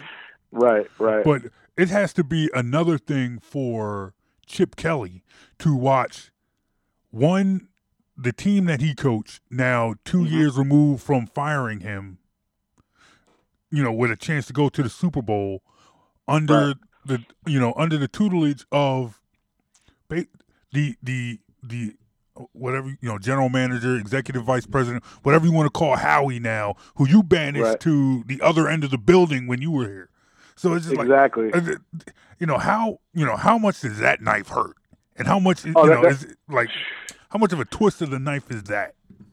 that that's the thing. It's like if you know, like I, I don't know what kind of guy Howie is, but I mean, like if I'm Howie, you know, if I was in that spot, you know, being the guy like you said who got banished to the other side of the facility, you know, counting helmets in the equipment room, or whatever they had him doing on his on his on his sabbatical, you know, his his one year sabbatical or whatever. If I'm Howie, like I, I, I might need to like. I I gotta send Chip a Chip a DVD of the game or something, man. Because like you're right. Because like this is like this was like I mean because some of Chip's foundation is still here, but how he's you know the guy you banished, you know he came in and he brought in a LeGarrette Blunt, he brought in you know a Jay Ajayi, uh, Torrey Smith, uh, Alshon Jeffery. He obviously has an eye for talent. He obviously has he obviously is, is skilled at, at building a roster and and keeping them under a salary cap and and they, even in bringing in veteran leaders like Chris Long. Like this is the guy you want to know parts of, and now he's you know going to Minnesota for the Super Bowl. And you, you know, you're already out of the league. I Already- mean, it's like it's got to, it's got to hurt for Chip, man. It's got to hurt. It's, it's gotta hurt, and he he built this franchise by erasing all of Chip's mistakes. You know, you you you saw the strip fumble by Derek Barnett, Derek Mhm. Barnett that we drafted with the first round pick that we got, having traded Sam Bradford, his quarterback. You know, Right. your Carson Wentz. There's a good chance Carson Wentz could win MVP. Now, you know, Right. m- maybe the injury plays a part, but still, I, I think, you know, I, I still think Carson Wentz has to be in, you know, in the running for MVP. You you were able to move up to get him by trading away all the guy, you know, pretty much all the chips guys. You know, you Right. use the picks that you use to get uh you trade DeMar- uh, DeMarco Murray and Kiko Right. Alonso and Byron Maxwell. And you Mhm. get, you know, this team is basically built off of correcting Chip's mistakes. Now he's out the league. You know, your his replacement might get coach of the year. The guy you banished to the other end of the building is about it has been named executive of the year, and they might Yep. have a chance to win a Super Bowl. Yeah. God, it must suck to be Chip Kelly right now.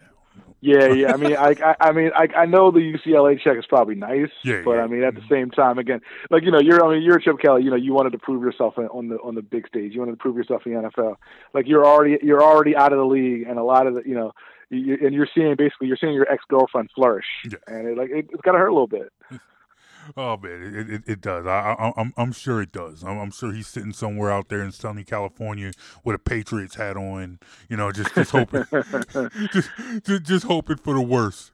But uh, but- Absolutely. But let's get back to let's get back to Doug Pederson and the job Mm-hmm. that he has to do for Sunday. What do you feel like he needs? What if there if one thing, maybe more than one thing, but what do you think he needs to stress to this team in order for them to be successful in, in a couple of weeks? Oh, I, th- I think the most important thing is you know you got to got to keep your foot on the pedal. I mean, you got to play 60 minutes. You, you don't let up. Um, we saw that at the end of the at the end of the first half against the Vikings. I mean, Eagles you know easily could have just you know knelt on the ball. You know, went into halftime 20 up 21 to seven. You know, because you had the ball coming out at, at, at the second half, so you could have said, you know what, we'll just kneel in it. We're up two scores. You know, we don't want to risk it. Uh, but no, but but you know, Doug had the guys go for it. You know, you had the had the nice play to Zach Ertz down the sidelines. You, you kick another field goal. You gotta you gotta when you have when you're up, you gotta like you, you gotta put this team away. I Mhm. mean, just like the, with the Jaguars, you saw that in the Jaguars game. exact- The, Jag, the. Jaguars at the end of the first half, the Jaguars at the end of the first half, like they had t- a couple timeouts. They they could have you know gotten in position for a, another score before the half, but they were like, you know what, we have Blake Bortles. We'll just kind of go in the locker room and, and play it by ear. And they lost the game by four points. I mean, like every possession matters. Every possession is important. And and Doug and I, and you know we saw it Sunday. So I think Doug is going to stress that to his team next week. Say, hey, you know, every every time we have the ball, we're going to try to get points on the board because you can't you cannot give the give away opportunities against a team like the Patriots. Exactly, exactly. So let me ask you this: Were you Mhm. always a believer in Nick Foles? and, and this is and this is going back and this is going back to I'm I'm saying I'm going back to the 27 and 2 year when Yeah. there were people who thought that people who thought that this might be the franchise quarterback. Was that you? Were you were you part of that crowd? I, I wasn't. I wasn't there. I, I was like, it was such a twenty-seven and two is just so like it's so weird. It's so fluky. Mm-hmm.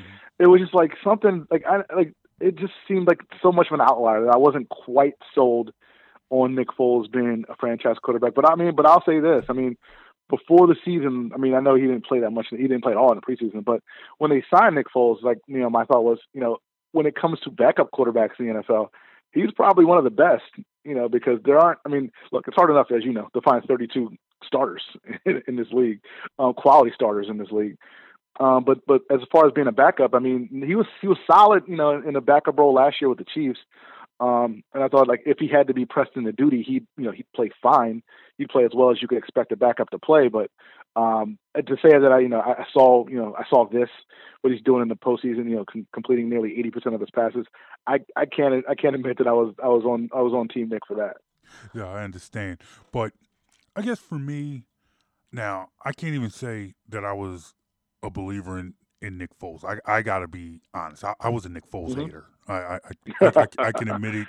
I just feel like for me personally, I've always said that you know I am not a pundit. I am not an analyst. You know I'm a fan. So Okay. as a fan, I can be wrong, and I, I don't mind being wrong. I don't mind getting it wrong. I don't mind, you know, I don't have a problem admitting that I was wrong. And I will say that you know what, I was never a, a believer in Nick Foles. You know, Mhm. I you know, and I, you know there there will be people who will chime in, who will hit me up on Facebook and Twitter or whatever, and just be like, man, you you weren't even a non-believer. You were just a downright hater.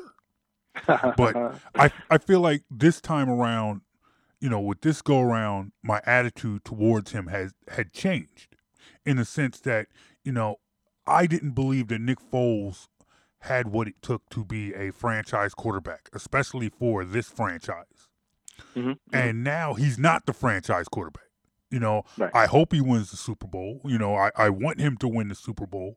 But if if and when that happens, you know, we, we will congratulate him. We'll put him in the, you know, we'll put him on on the truck at the front of the parade like we did Right. Pat Burrell. You know, we Right. we will celebrate him.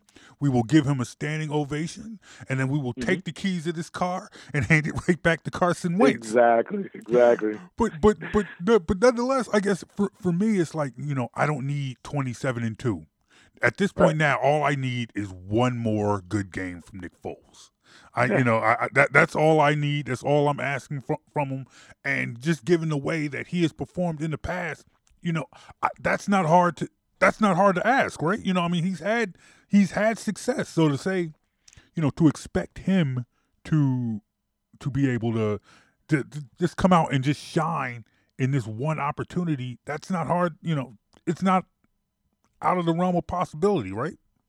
No, I mean we've seen. I mean he's had you know he's played three playoff games. He's played fairly pretty well Mhm. in all three. I mean he played well again in you know in that Saints game that, that the Eagles lost back you know back uh, a few years ago, and he, he's obviously played played well this offseason. As long as as long as you don't you know uh, limit your mistakes, you know like move the ball, you know move the ball, make sure you convert third downs, limit your mistakes. Like you said, like you don't need 27 and two. Like you, Nick Foles doesn't need to go out and throw for four touchdown passes and 400 yards against the Patriots. I mean, that'd be nice. That'd be, be great. Um, but he doesn't need to do that or replicate what he did, you know, against the Vikings. I mean, again, play a nice, solid game. Again, you know, you know, 230, 240 yards, maybe a couple touchdowns, no interceptions. You know, move move the ball on, on third down and just kind of kind of keep the Patriots offense off the field. That's all you need. And and from what we've seen, I mean, we from the data we've seen, when Nick Foles, you put Nick Foles in a in a big spot. Nick Foles has, you know, Nick Foles has, has delivered. So I don't think it's unreasonable at all, and I think that's what we're probably going to see. You know, you know, a week and a half from now. All right, we are on the line with Roy Burton from the Broad Street Line and Liberty Ballers and about six, seven other websites that he works for. This is a very busy man. But we're talking Eagles today. Um, before we before we wrap things up, just uh, real quick, you know, we we all know about Tom Brady. We know, you know, Yes. he he's either the he's either the greatest of all time or he's the guy sitting next to the greatest of all time. You know, he's he's in that con- he's in the conversation. But what I I would like to ask you, give me a player not named Tom Brady that you are Mhm. most worried about on the Patriots. Ooh, that's a very good question. Um, huh, well, I, I- if I have to pick a guy, I, I hate to, I hate to go the easy route, but if I have to pick a guy who's not Tom Brady, who, who I'm worried about, I mean, it's it's probably got to be Gronk if he's healthy. If if he's clear from you know the concussion symptoms he had the other the other day, then Gronk's the guy. He's just a, he's just a physical like marvel. I mean, it's just you know to be that big and that fast. I mean, he just he's just a matchup problem because it's just you have a guy like Gronk, and, and again, you know, like the the Eagles, you know, whether or not Dannell Ellerbe is going to be ready to go, like the, you know, they have questions. You know, they're going to have questions as far as who's going to be asked to cover Gronk. You know, whether whether it's going to be, um, you know, Kendricks or, or, or someone like that. Gronk's just a hard matchup. I mean, he's just like you know he's there, and you know that you know like you know he's going to get uh, touches, but it's like you know what do you like how do you cover him, and if you cover him, then do you leave you know you, you leave the middle open for guys like Amendola and and and things like that. So you know, I, I'll say Gronk's the guy. I mean, it's probably probably a cheap answer, but I'll say Gronk. Gronk is the guy that I'm kind of most worried about on the on the Patriots. No, that makes that makes sense. But also on on the other side of the ball, let me ask you this: Mm-hmm. Do you feel like this? Does this Patriots team match up better than the the Vikings did, or do you think this might? I mean, I mean, it's the New England Patriots. There's nothing about Right. playing the Patriots that you would consider easy. But Mm-hmm. do you feel like this is a more favorable matchup than Minnesota? Um, I I think I think it's probably on par. I mean, I, think it's probably someone like I'm. I'm, I, you know, obviously more concerned about the Patriots at full strength. I'm more concerned about the Patriots offense because I, quite frankly, I wasn't concerned about Minnesota's run, running game at all. So I figured, you know, once you force Case Keenum into a couple of mistakes, then then you were going to, you know, get you know beat those guys. So obviously, I'm more concerned about the Patriots offense, and, and I was concerned about the, the about the Vikings defense. Uh, but that said, though, the Patriots defense is actually pretty good. I mean, a lot of people kind of don't think about the defense when it comes to the Patriots, but um, they have a lot of guys that you need to kind of worry about on defense, like uh, uh, Stephon Gilmore, uh, Malcolm Butler. Um, I, I hate to say it, Patrick Chung. for you know, he's, he's, a, he's a guy that. You gonna say, that- you gonna that- say Eric Rowe too? Yeah, well, no, no, no, not Eric Rowe. Definitely, definitely, definitely not Eric Rowe. But um, you know, like like a lot of you know a lot of people think about you know they think great defenses, they think Jaguars, they think Vikings, and they think Eagles. So you look at the numbers. The Patriots gave up one point more than the Eagles all season. I mean, for over the last over the last was the last twelve weeks of the season, they they gave up the fewest amount of points in, in the NFL on the Patriots defense. So I mean, the Patriots defense is very good, but um, so I got again going in, I'm a little less concerned about the Patriots defense than I was about the than I was with the Vikings defense. But I mean, you saw what the Eagles did against the Vikings defense. I mean, Everson Griffen got shut down. Um, you saw you know a lot at the back of Harrison Smith's jersey a lot. So I mean, the Eagles, you know, they made plays when they needed to. So. I- mean, I feel, I feel pretty. I don't know if it's a fan of me or not, but I feel hmm. pretty good about this matchup. Oh, no, it's all it, it is all right. It is all right to feel good because a lot of a lot of people do. That's why I, I feel comfortable asking this last question that I have. Now, I'm not Okay. trying to get ahead of myself. I am not Okay. predicting anything just yet. But this is something that I've been lobbying for for a long time. And I, I want to ask Okay. you, I want to get your thoughts on this before I let you go. Okay. If, in fact, if the Eagles are successful on Sunday, I believe that the parade should go the full length of Broad Street. I'm talking about I am talking about starting at Cheltenham Avenue, not Okay. not not not at Market Street, not you know not on the not on the uh, the Ben Franklin Plaza. You're starting Right. at Cheltenham Avenue and going Ooh. all and you're going all the way down Broad Street. I mean, down to the Naval Yard, turn back around, then Turn go around. to and then come back to the then come back to the because that's how epic this would be if the Eagles win the Super Bowl. You're going the full length of Broad Street. Can I get you on board on that?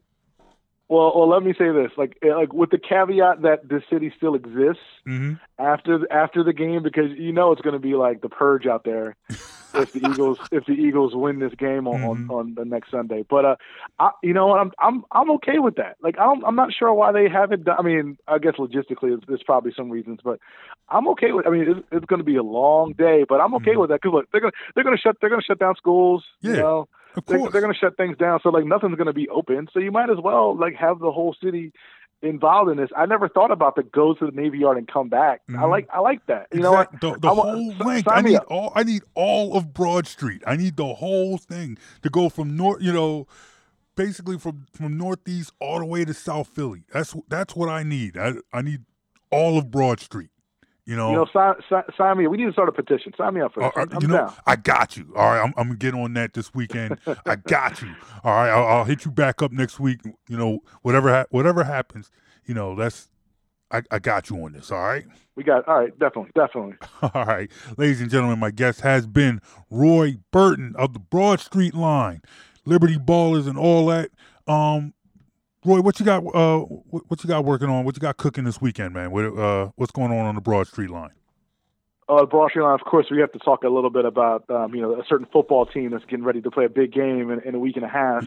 Oh, Um, so we- so who, we who had- could that be? I- Uh, I'm not sure. I gotta, I gotta, I gotta check my notes. I gotta see who, see, see what that team is. So of course we're going to talk about that.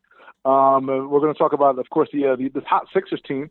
Uh, six and going to be six and two in January. Um, you know, they they with a triple uh, Ben Simmons with the triple double on Australian Heritage Night. So discuss that a little bit, and then uh, you know, we you know we like to have a little fun on the show as well. And this is a Royal, Royal Rumble weekend. So since uh, Mayor Kenney said this is Royal Rumble week, you know, we'll talk a little bit of wrestling since we have the opportunity. We'll talk a little bit of Royal Rumble on, on the show as well. So a lot, a lot of stuff to get to. Vince has got to be mad because up before you know before Sunday, this was going to be the you know Royal Rumble was probably going to be the biggest thing happening in Philly, and lo and behold, what you know now he comes back. You know he You know- he, he brings know- the Royal he brings the Royal Rumble back to Philly, and now it's just pretty much an afterthought. There's going to be so many Eagles chants during Royal Rumble. Like Vince is going to be like, "What are we, what are we doing here? Like, like, is this a, is this a pep rally or what?" Uh, surefire heat for any heel. Just come out in the Patriots jersey. Yes. And, and, and pretty much you're going to get booed out of the building. It doesn't matter Yes. who it is. and, and, if you have anybody, anybody, any any faces struggling to get you know get a pop, just come out in the Eagles jersey. Roman Reigns, I want him in a full Eagles jersey. He comes out. And it, if, if if Roman Reigns comes out in the Eagles jersey, he can he can eliminate whoever he wants. And This is what I'm saying. It's like if you want to, if you really want to get, if you think that the Philly crowd will won't have will have a problem with with Roman Reigns, a, a have him come out in the Eagles jersey, and b when he wins, just have Carson Wentz come down on the crutches, raise his raise his hand in the middle of the ring, and he's instantly he's over. He's instantly over. Carson, you mean, you mean Carson Wentz could do what The Rock couldn't a couple years back? Yes, What- oh, yeah. What, what what Roman Reigns' cousin could not do, Carson Wentz can do in Philadelphia. oh my goodness! Uh, well, well we, we we definitely definitely will see about that, man. Roy, thanks a lot for coming on the show. All right. Thanks, John. I appreciate it, man. You're listening to the Best in the World Sports Report. Listen to this show in its entirety every Saturday at 8 a.m. on the Philly Go Flow at phillygoflow.com.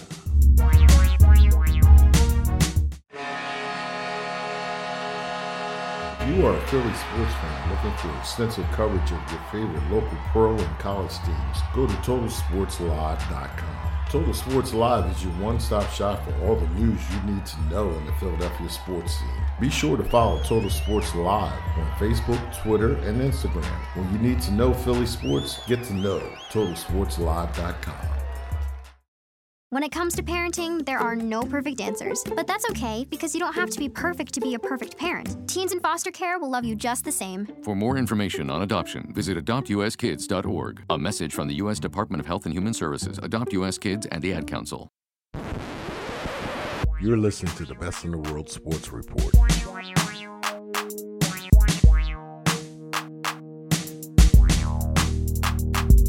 And we are back on the Best in the World Sports Report. What's going on? It's John Brown. Just reminding you guys, you can hit us up anytime on Facebook, Instagram, Twitter at BITW Sports. And remember, we are on the air every Saturday morning on PhillyGoFlow.com, 8 a.m. We're getting excited, all right? We're getting pumped. Getting ready for the Super Bowl. It's about a little over a week away, and we're feeling good. So we needed to talk a little bit more about this. So I had to dig deep into my personal Rolodex of close personal friends and people who work in the industry, in the entertainment, in the sports industry, who really, really like me. All right. So I had to do that and I had to call in a favor. So I had to bring in my good friend, You know, she, you know, me and this girl go way, way back. All right, like, like we go back like 20, like 20, 30 years. Um, we used to play in the sandbox. Um, uh, let's see, uh, we, we, drink Kool Aid and, and all, all, stuff like anything you would do with an old friend. All right, I'm pouring it on really thick. All right, I'm lying. But I have known her for a long time. She is a good friend of mine. We're going to talk Super Bowl. Ladies and gentlemen, Amber Theoharis from the NFL Network is here. Amber, what's going on? What's going on? It's so good to be on your podcast. I mean, it's hard to get booked on this podcast. My agents have been reaching out. You haven't returned my calls. I, I thought we went back no, like I, Curl. I, I, we do go back, and, and I have been trying to take their calls. But look, you know, I finally was able to pay those cell phone bills and get my phone turned back on. so we've been, eh, so I can finally get you on the show. You know, I I had a backlog. You know, I understand, and I wasn't taking your calls because I wasn't sure who that number was, and it probably was going. I thought it was a bill collector. My, oh, okay. My, yeah. So not much has changed since we were together in Baltimore. Nothing. So, I mean, absolutely nothing has changed. but it, it is good to hear your voice. It's great to have you on. So let's let's jump right into it. Now you've been at the NFL Network since 2012, so you've covered you've covered a couple of Super Bowls now. Let me ask you yeah. this: What is your favorite thing about covering the Super Bowl? Um, you know, I think for me it is I never take it for granted um, how cool it is to have the opportunity to not just cover the biggest sporting event in the world other than the Olympics and know, maybe the Premier League championship, um, but to you know, I, I cover it, but I have a chance to just be there and have all access. And, you know, NFL Network does it right. You know, we have we're, we're, ushered around, so we get to see all the different venues. We work at all the different venues. We, we really get a feel for the city. Um, and you know, I'm you know, you and I talk about this going back to Baltimore. I'm just a kid from Maryland. Mm-hmm. You know, I mm-hmm. never dreamed I'd be covering this is I think my sixth Super Bowl. Now, I never even thought I'd be able to have access to a Super Bowl or get into a Super mm-hmm. Bowl in my life. I can remember the Redskins played in uh in 83 and my dad used Uh, you know, I don't know how long he had to be saving money, but he bought tickets for him and his friend to go. And it's like everybody in the neighborhood thought it was the biggest deal in the world to go to Tampa for the Redskins to play the Super Bowl. So I just thought that was something like you had to save your life savings to do.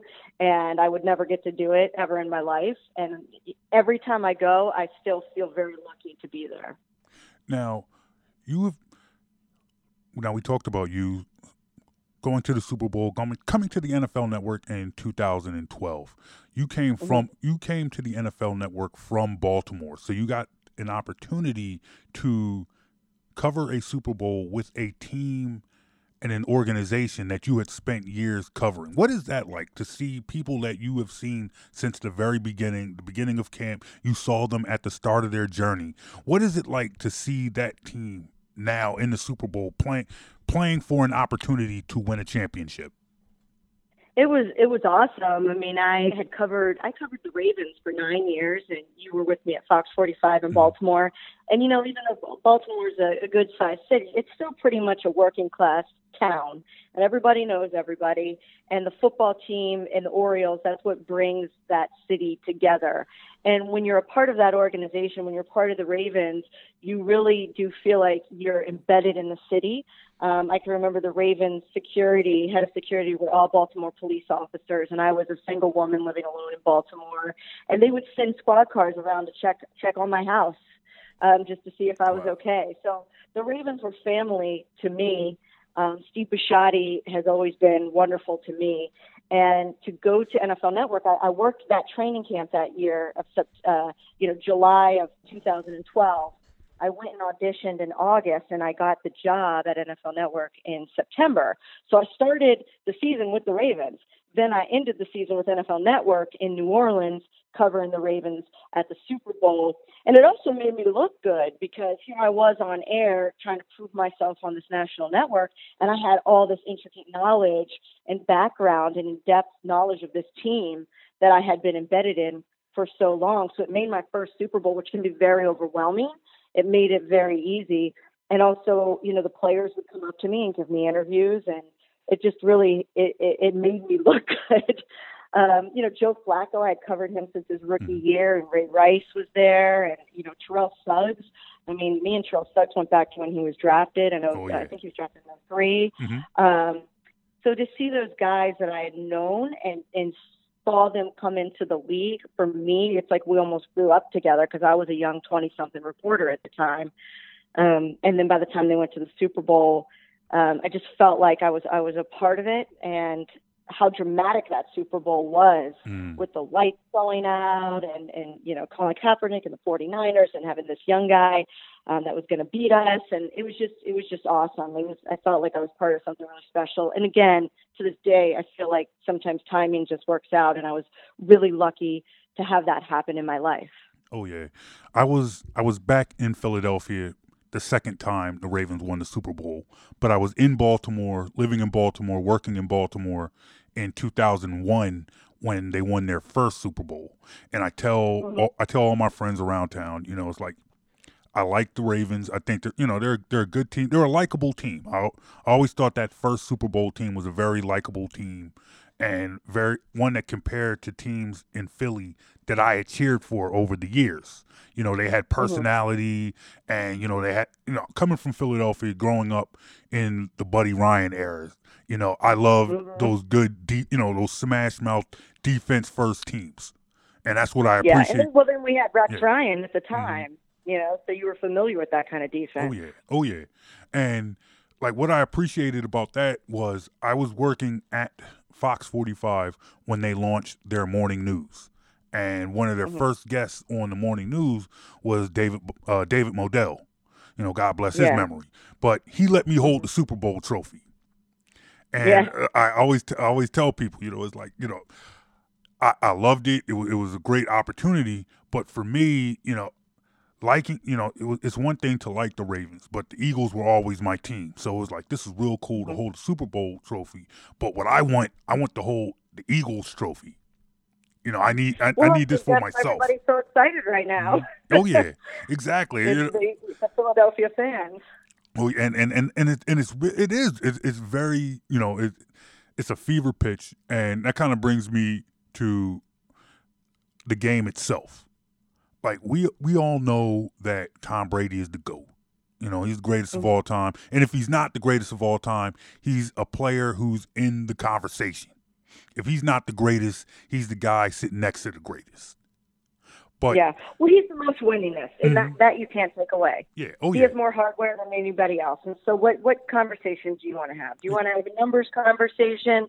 Then you put Marino in. Mhm. You know, I mean, do you have a style conversation? You know, I don't know. Then you you put in um, uh, Montana? I, you know, for me, it's just like you in the you're there to win the game. Mhm. You, know, you play it as a, as a it was Herm Edwards, right? Like Yeah. you play to win the game, and he's won more than anybody else. And so I don't care what you think about individual stats or individual. uh, You just like the way they played the game. Tom Brady's won more, and I know it's tough for people in Philly to like him, and it's definitely tough for people in Baltimore to like him. Um, but you can't deny it. I mean, he put that that argument to rest last year, Mhm. No, and now he's going for six. Now he's going for six, and and honestly, I I I feel like I put him at the greatest because we're talking about a player playing for six, and you know Mm-hmm. whether he wins or not, this is still a guy who's been to what now? This is now his eighth Super Bowl.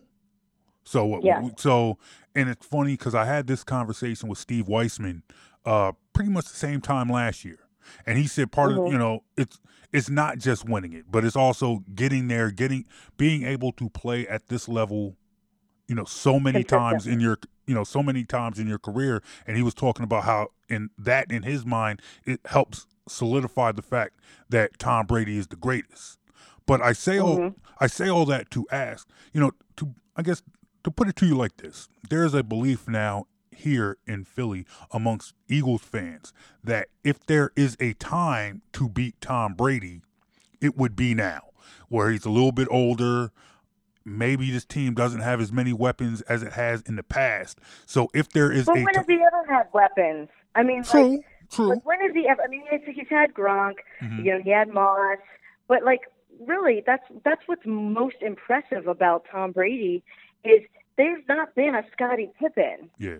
You know, he doesn't have that one person that you can say, yeah, what without the defense, or yeah, without X, without Jerry Rice, Montana wouldn't be like they're they're just it. He he continuously gets it done without weapons.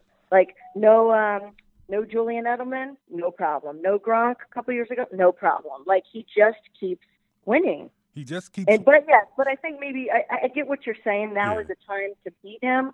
But you, you've heard the term "act like you've been there before," right? Mhm, Yes. It's hard to act like you've been there before when you haven't been there before, and the Eagles haven't. And they're a phenomenal team, but there is. I've seen this. I've covered football for almost 20 years now. If you've been there before, you have a leg up on the team that has not been there before, and that's just a fact. The the Patriots know how to win in the playoffs, and we saw that with Jacksonville uh, last weekend.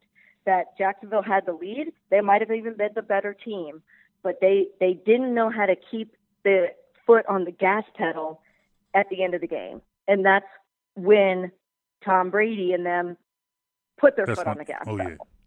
Nah, that, that scared me. You know, because that was cl- that was classic Brady. That was classic Brady, Mm-hmm. and you saw you saw a team. You know, basically have you've. I mean, basically you've now seen this two straight years in the playoffs. It started with Atlanta last year in the Super Bowl, Mm-hmm. and then Jacksonville in the conference championship. Have you know having a team where you thinking you have a team where you need them, thinking you have a team right where they're supposed to be, and you're on the cusp of winning it all, or at least having a chance to win it all, and Tom Brady just comes back and just he's Tom Brady. So you know it, it, it, it it's scary, you know, and that that's Oh, the yeah. reality. It's like like there's there's an excitement of fans here saying, "Hey, you know what? We have a chance. We could do this. We can beat him. We can beat the Patriots." But then there's also, "Oh crap, that's Tom Brady." You know?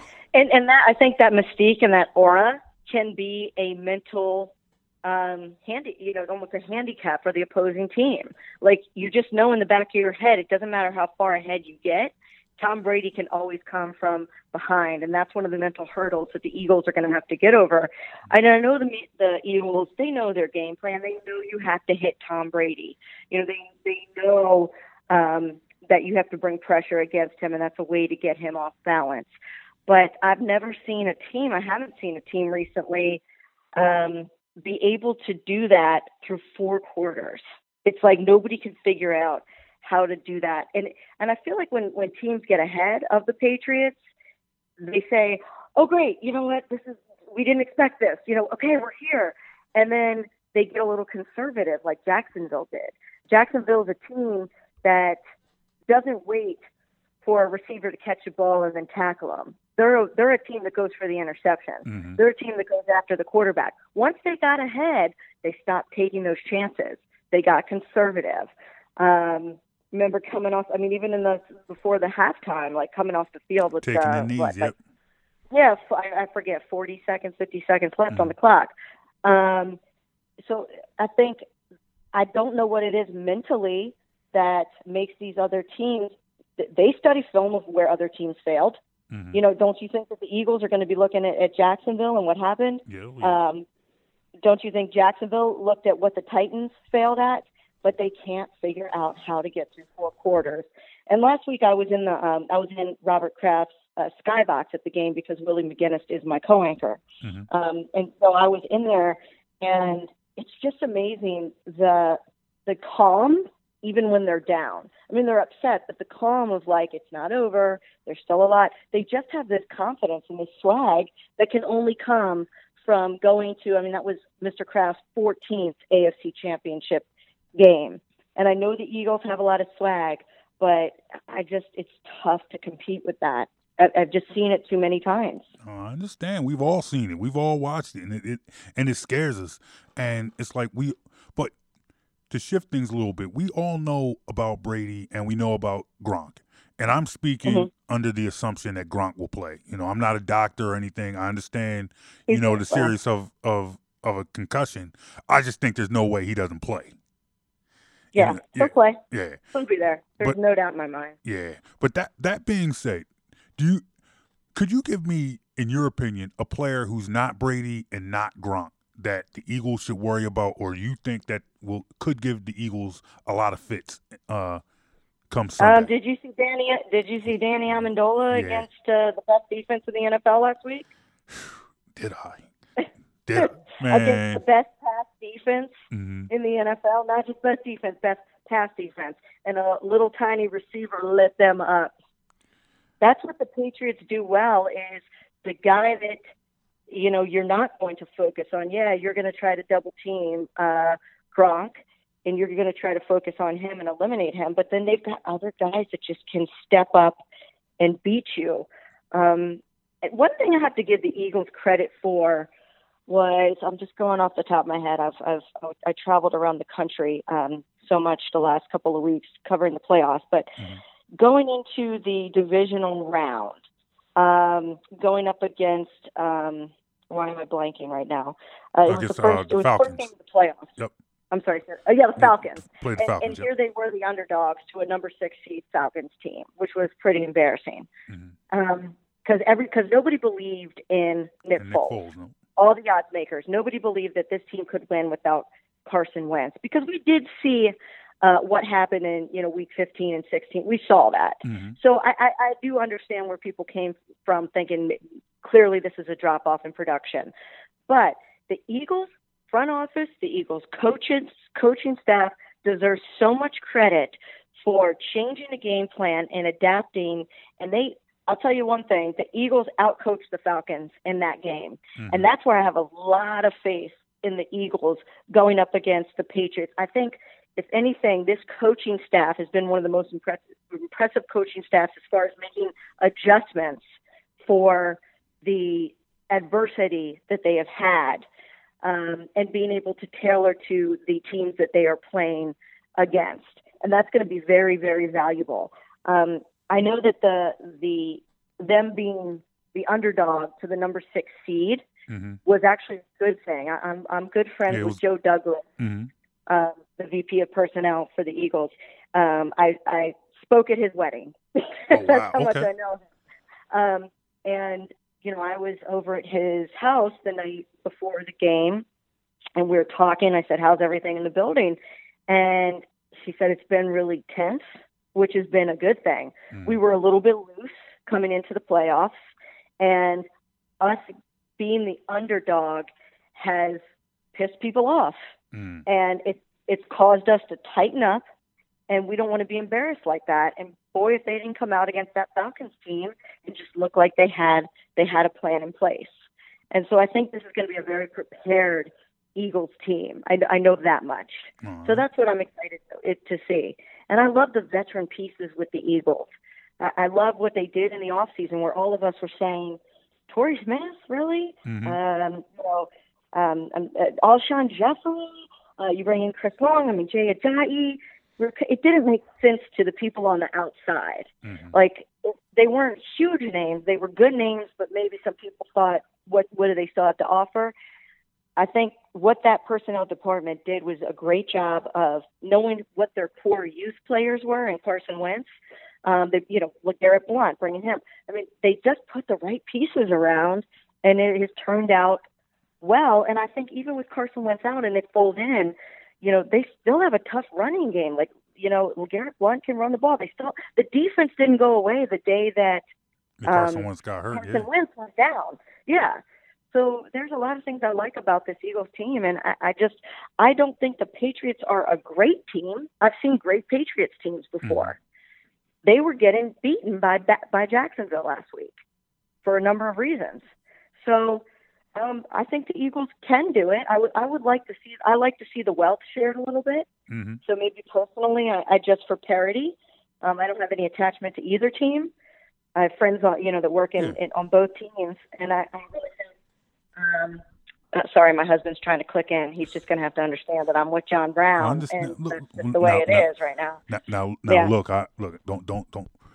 Neither, are- neither, neither of us need to get kicked out of a happy home. All right. Look, I, I ain't trying to.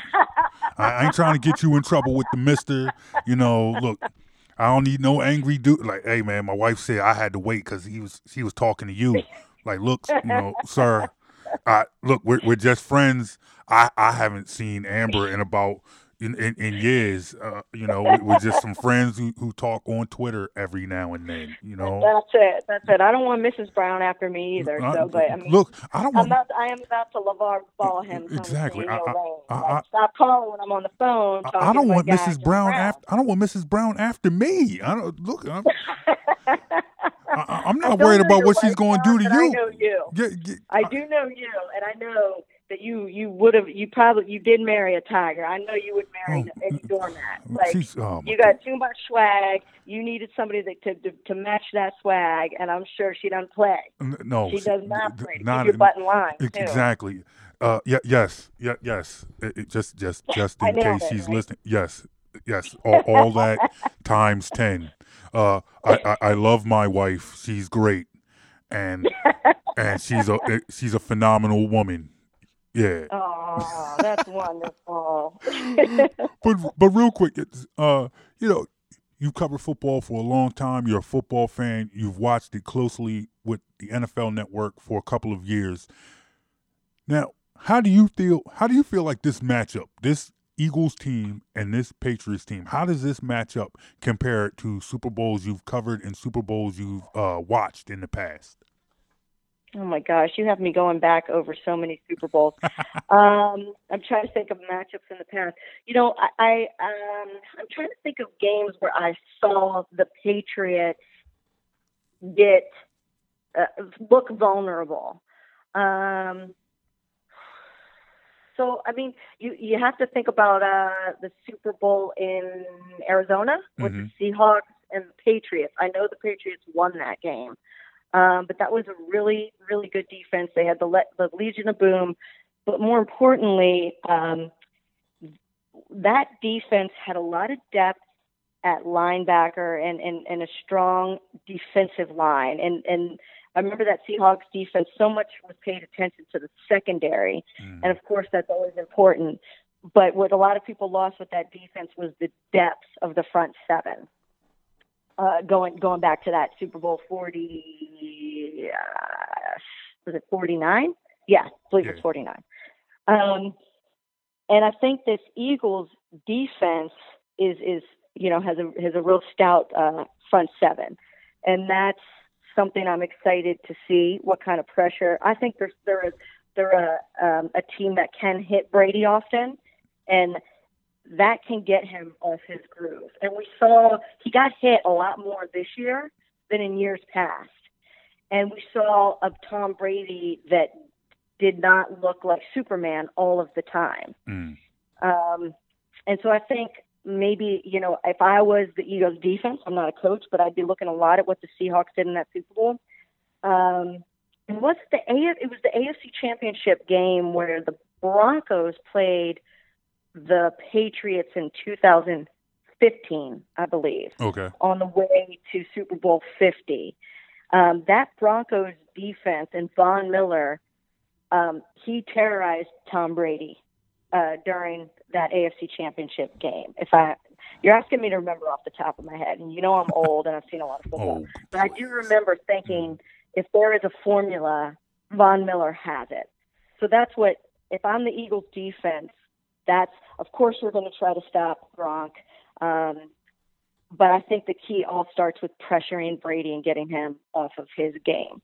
Um, now, as far as the, you know, you have to remember that that Patriots defense is, is a very strong defense. Now, I saw a lot of holes in that defense where they took a lot of plays off against Jacksonville, especially in the third quarter, where you kind of wondered, you know, where were they? What was going on? Um, think Chun got beat a couple times. I'm trying to think who else. Um, uh, they were making uh, Marquise Lee look like a star at some point. Yeah. So, um, you know, there it's a very good defense with the Patriots, but I, I do think, especially if the Eagles get ahead, maybe they can run the ball and, and control the clock. Um, and try to get, try to maintain a lead, which nobody's been able to do. The Falcons couldn't do it in the Super Bowl, and we just saw the Jags couldn't do it. Um, but it, it all starts with, with with Tom Brady. How do you get him off his game? And that's hard to do. Yeah, very hard. The matchup's going to be the Eagles front seven versus Tom Brady. Oh man. It's such a, it's such a And seesaw because there there are times when you're thinking about it, and it, it, it's part of what eats at you with this whole thing being two weeks. You know, you as a fan, you Mhm. go back and forth. There are times when you're like, oh my goodness, we can do this. This can happen, and then there's other times where it's like, oh man, it's, it's not looking good. Um, oh. so you know, it, But see, you're you're falling into that mistake. You're Mm-hmm. falling into that Tom Brady. Oh, I don't know if this can happen. Yeah. I mean, that's I think I, I think Jacksonville. What I like, one thing they did well. Their problem, like I said, is they didn't finish. Mhm. But I thought that that was the one team that might be able to beat Tom Brady, and that was because they didn't give a you know what. They had mm. zero to give, and they they were young and almost dumb. You know, young and mm-hmm. dumb, and hey, we got this swag, this Jacksonville swag, mm-hmm. Jacksonville, and they that almost worked. It almost worked, um, but their youth and their inexperience got overshadowed by Tom Brady's experience and his ability to come back in the fourth quarter. But I think if if the Eagles can, they're they're more of a veteran team, so they're not going to have that young and dumb attitude, that Mm-hmm. blind swag. But I think if they can come in with that kind of confidence, like Brady's got to go down at some time, and we're the team that's going to do it, and not get caught up in that mystique and not second guess themselves. They they can't do. They just can't afford to do it because Tom Brady will eat them up. All right, I'm here here with Amber Theoharis from the NFL Network. Now, before we let you go, just real quick, you said you get you get to Minnesota on Monday, right? Monday or Tuesday? I get there Tuesday night. I'll Tu- be on air. Uh, I'll be on air Wednesday. All right. Maybe you can help me in this issue that I have had with people I've talked to this week. What is there to do in Minnesota? I have no idea. It, it's definitely a Super Bowl that I'm not super pumped about. Like, I mean, I'm sure Minneapolis is great. I've been Yeah. there, but I've really never gone outside. The last time I was there was two years ago in the playoffs Mm-hmm. when it was minus 11, and me and Nate Burleson were doing live shots all morning with these crazy Nordic Vikings people that were like with their shirts off, and we were dying. I, I mean, just you know, I'm from the East Coast. It's not like I'm some LA cream Mhm. puff, but I was dying out there. So I don't think a lot of the festivities are planned for outside in Minnesota. I hope so I think we're going to see the inside of a lot of buildings and restaurants and. Uh, but you know, there's Super Bowl parties. There's great musical guests playing at a lot of different parties. Um, I don't go to a lot of them because I have to work, Mhm. so you can't really party too much. Um, but yeah, I mean, I, I, there's people people think it's so cool to work for the NFL, but you have to understand when It's, you're at it's still a job, yeah. work. Oh yeah. Yeah, you're you can't be out till three in the morning drinking alcohol and then show up with no voice the next day, which happens to everybody. You see, I, I see more like packs of prednisone trying to get broadcasters' voices back from being at you know the uh, the Snoop party. um, so I think I think that's one thing. Some rookie people covering the Super Bowl, if I if I could help them, give them advice, I'd say pace yourself. It's a long way to Sunday.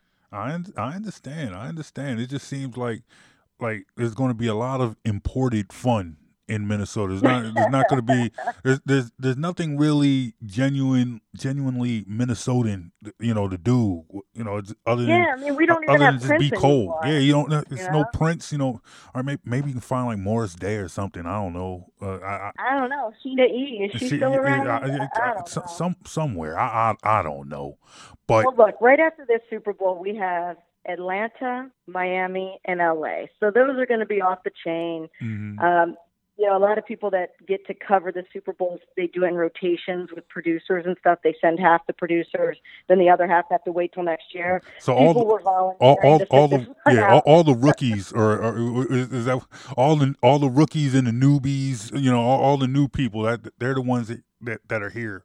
You know, us Yeah, they're going this year. Mm. They're going this year. All the veterans will show up in Atlanta. Like, you know, Atlanta's going to be hot. Mhm. So that they always bring it. Whatever sporting event, whether it's the Olympics or the NBA All Star Oh, game, yeah. Atlanta brings it. There's a couple of cities that are just great. Like New Orleans is the best Super Bowl city, like Mhm. hands down. It's just the best. Yeah. Um, now I haven't seen Miami yet, but I hear Tampa's pretty sick too. But hey, look, I don't want to diss Minnesota. I'm sure Minneapolis is going to go all out. I'm excited to see what they have to offer. I- and sure it I'm. I'm going to test out the local flavor and you know check out some restaurants. I'm sure it's going to be fantastic. Now I, I understand, and you can say that because you know you you are not tied to either you know New England or Philly. You know you're you're coming from L.A., but you know you're you're born in, you were born in Maryland, born and raised in Maryland. So you know you you have to be fair. You know. Philly fans, we've had this beef all week with Minnesota, so we don't care about them. You know, I, you know, you mm. cannot say that. So Amber is not dissing Minnesota because she respects what Minnesota has to offer. I don't give a damn about Minnesota. All right.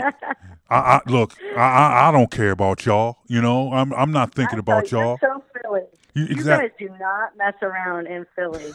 I mean, they are some tough. They. Look. I remember my dad getting hit in the head. Uh, he went to the vet with a Redskins jersey on. Got hit in the Uh-huh. Oh, head with oh a hot dog. no.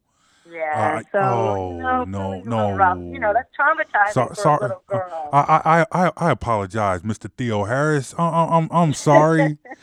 Oh, that oh oh you know now now understand something because because it's your dad. You know I feel bad and I apologize. Anybody else's dad, like, hey man, serves him right. You know, next jersey, next time next time change your shirt. You know, but but because it's because it's your dad. Like, oh, I, I'm sorry, I, and I apologize you for know that. what? I love Philly. I love Yeah. Philly. I grew up. I grew up going to basketball camp up there. Oh, I would yeah. take the train every summer, and I had my Philly girls, and they they make them tough up there. I'll tell you Mhm. that much.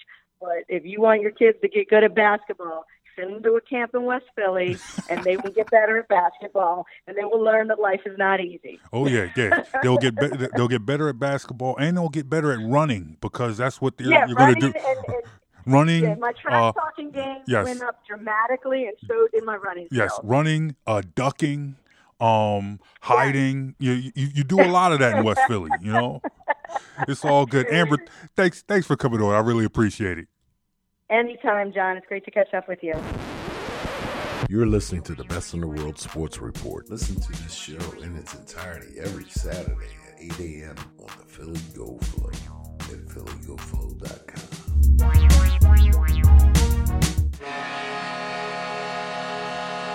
You are a Philly sports fan looking for extensive coverage of your favorite local pro and college teams. Go to TotalSportsLive.com. Total Sports Live is your one-stop shop for all the news you need to know in the Philadelphia sports scene. Be sure to follow Total Sports Live on Facebook, Twitter, and Instagram.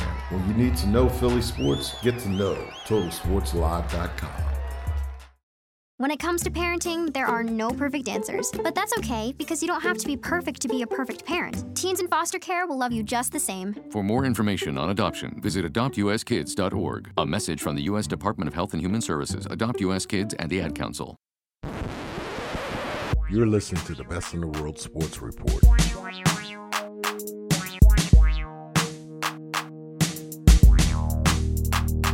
Ladies and gentlemen, once again, you are back rocking with the best. It's the best in the world sports report. My name is John. It's my homie Javon from TotalSportsLive.com. Just want to remind you guys, as we do at this time, we are on PhillyGoFlow.com every Saturday at 8 a.m. All right. Following the Reggae Sunrise Show, preceding early morning 80s. Mm-hmm. So once again, that is you got dreadlocks, mm-hmm. You got your Jheri curls, mm-hmm. and in the middle, You got your sport. you got your sports. All right. So come rock with us. Sport. Yes. You need that. You need that in your life. Yes, especially on a Saturday. Yes, you do. You need me and Jovan keeping it real When it doesn't go wrong. when it doesn't go wrong. Because hopefully it's not going to go wrong for the Eagles in a week and a half. Hopefully not. Hopefully not. Hopefully not. But once again, as we all also do at this time in the show, Mm-hmm. This is Alexa for the best in the world sports report. Take a load off and sit your ass down. yes, it is time that my man Jovan likes to call. A tradition like no other. Ladies and gentlemen, it is now time for the Sit Your Ass Down Award. We have no nominees. we just have a winner. There used to there used to be very habitual line steppers here. Yes. We're, Britt McHenry used to be a very habitual line stepper. Yes, yes. Britt McHenry, habitual line stepper. Uh, But I don't know if she said it. But I don't know if she, she's like a perennial all star. Yeah, she's she's she's working her way up to like all time greatness. We're about to put her jersey in her Raptors. Uh, LaVar Ball has uh, found his way on this list a couple of times. well, I, I mean, we I, I try not to talk trash about LaVar Ball Why? because because it seems like I always get slandered before doing that. For, by who? Who slant? You get slandered by talking about LaVar Ball on this show? Yeah, what's the name? Uh, uh, what's the name? Toya. She doesn't like when I talk trash about LaVar Ball. Did you say Toya? Yeah. What's his name? No, Toya always has an issue with me disrespecting LaVar Ball because she Oh, I- feels like okay. because I- she because she I was feel- just making sure you didn't call Toya. What's his name? No, I'm Oh, okay. saying right, like she right, gets she always gets like like pissed Yeah. off because like why you always talking about why you always dissing LaVar? He's a good father. Da, da, da, da. I'm just like yo, bro, like. Oh. Oh, but yes, LaVar Ball is working his way up to Yes, the perennial, yes. uh, Yeah, yeah. hanging his jersey in a Raptors. Yeah, you know, it's this. I think. Uh, let's see. Colin Cowherd got the award. Yes. Colin Cowherd got the award for calling uh calling Philadelphia the dumbest city and talking about how stupid his fan base is for the way they pushed Andy Reid out of town. Andy Reid, who then lost in the first round of the playoffs, and Doug Pederson, who's now coaching for a Super Bowl. Hey, that's how you do it. That is how you do it. That's definitely how you do it. So that's that's why Colin Cowherd's on this list. But nonetheless, our, we have a new winner, Yes. guy who hasn't been on this list before. Never. He's brand new. Yes. So making his debut. It's like making your debut when you're on like 106 in Park or like Yeah. TRL. Yeah. Yeah. Making his debut on Sit Your Ass Down. Ladies and gentlemen, the chairman of the board of World Wrestling Entertainment, Yes. Vincent Kennedy McMahon. You got you got to do your what's name? You got to do the uh you got to do the Vince McMahon uh Yeah, I got yeah, What you- exactly. What do You you, what do you Yeah, you know, you gotta get your chest all poked out. Here's Vince McMahon is on this list because, as a lot of you know, Vince McMahon is going to try and bring back the XFL. Yes. A lot of people think this is a horrible idea. I think if done correctly and given some patience, it could be not horrible. You know, the first time around, it was horrible. There was a lot of glitz, a lot of glamour, a lot of TNA, a lot of you know, it really was. They a lot the- of hype. They had to rock out yeah, there. yeah, it was it was it was a lot of drama for football that just really wasn't that good. Mm-hmm. But I thought that it was something that had they tone had they tweaked it, toned it down a little bit, you know, take out a little bit of you know all the pomp and circumstances and just let it be football. Right. I thought it could have worked. Yes. Unfortunately, they never got a chance to because after Nah. one season it was kaput. But now they're bringing it back, It's and back. Vince McMahon is out here trying to garner fans and get people hyped up for this. And his efforts got him put on the list for the mm-hmm. Sit. Your Ass Down award. Yes. Can you tell me what he said? Well, pretty much, Mr. McMahon uh, divided, decided, excuse me, that he was going to, you know, first and foremost, he doesn't want players who had a criminal background, which you know, there's nothing wrong with that, you know. Uh, Eh, uh, it's a little, it's a, it's a sticky situation. Yeah, yeah. But I understand. So okay, because you know WWE they're having some really issues with player with people, you know, wrestlers getting in trouble Yeah. for, Mhm. you know, sexual They assault. ju- yeah, they just fi- they just fired Enzo Amore. Yeah. uh, he Enzo Amore. like like accused of like rape or something yeah, he like was accused. He was accused of like rape, and from what I read, he this this accusation is not new. It happened back in the fall, early fall, Mhm. But he didn't tell anybody. So here, you know, uh, WWE just had a in, uh, uh, had a huge television event this past Monday. Oh, Raw 25. Yeah, and they were doing press for it, and people were like, I "Hey, heard I heard that wasn't really that good. no, I didn't see it. It's on my DVR. It, it's I, I I I just haven't seen it. But they were doing press for that, and somebody was like, "Hey man, I heard one of you guys out here raping people," and they're like, "What?" Yeah. But nonetheless, you know he Vince McMahon and more specifically his wife Linda McMahon are Mhm. staunch Republicans. Yes. and they're working their hardest. You know, Linda McMahon has political aspirations. She once ran for senator in the state of uh, state of Connecticut. She's on Donald Trump's uh, cabinet. Mm-hmm.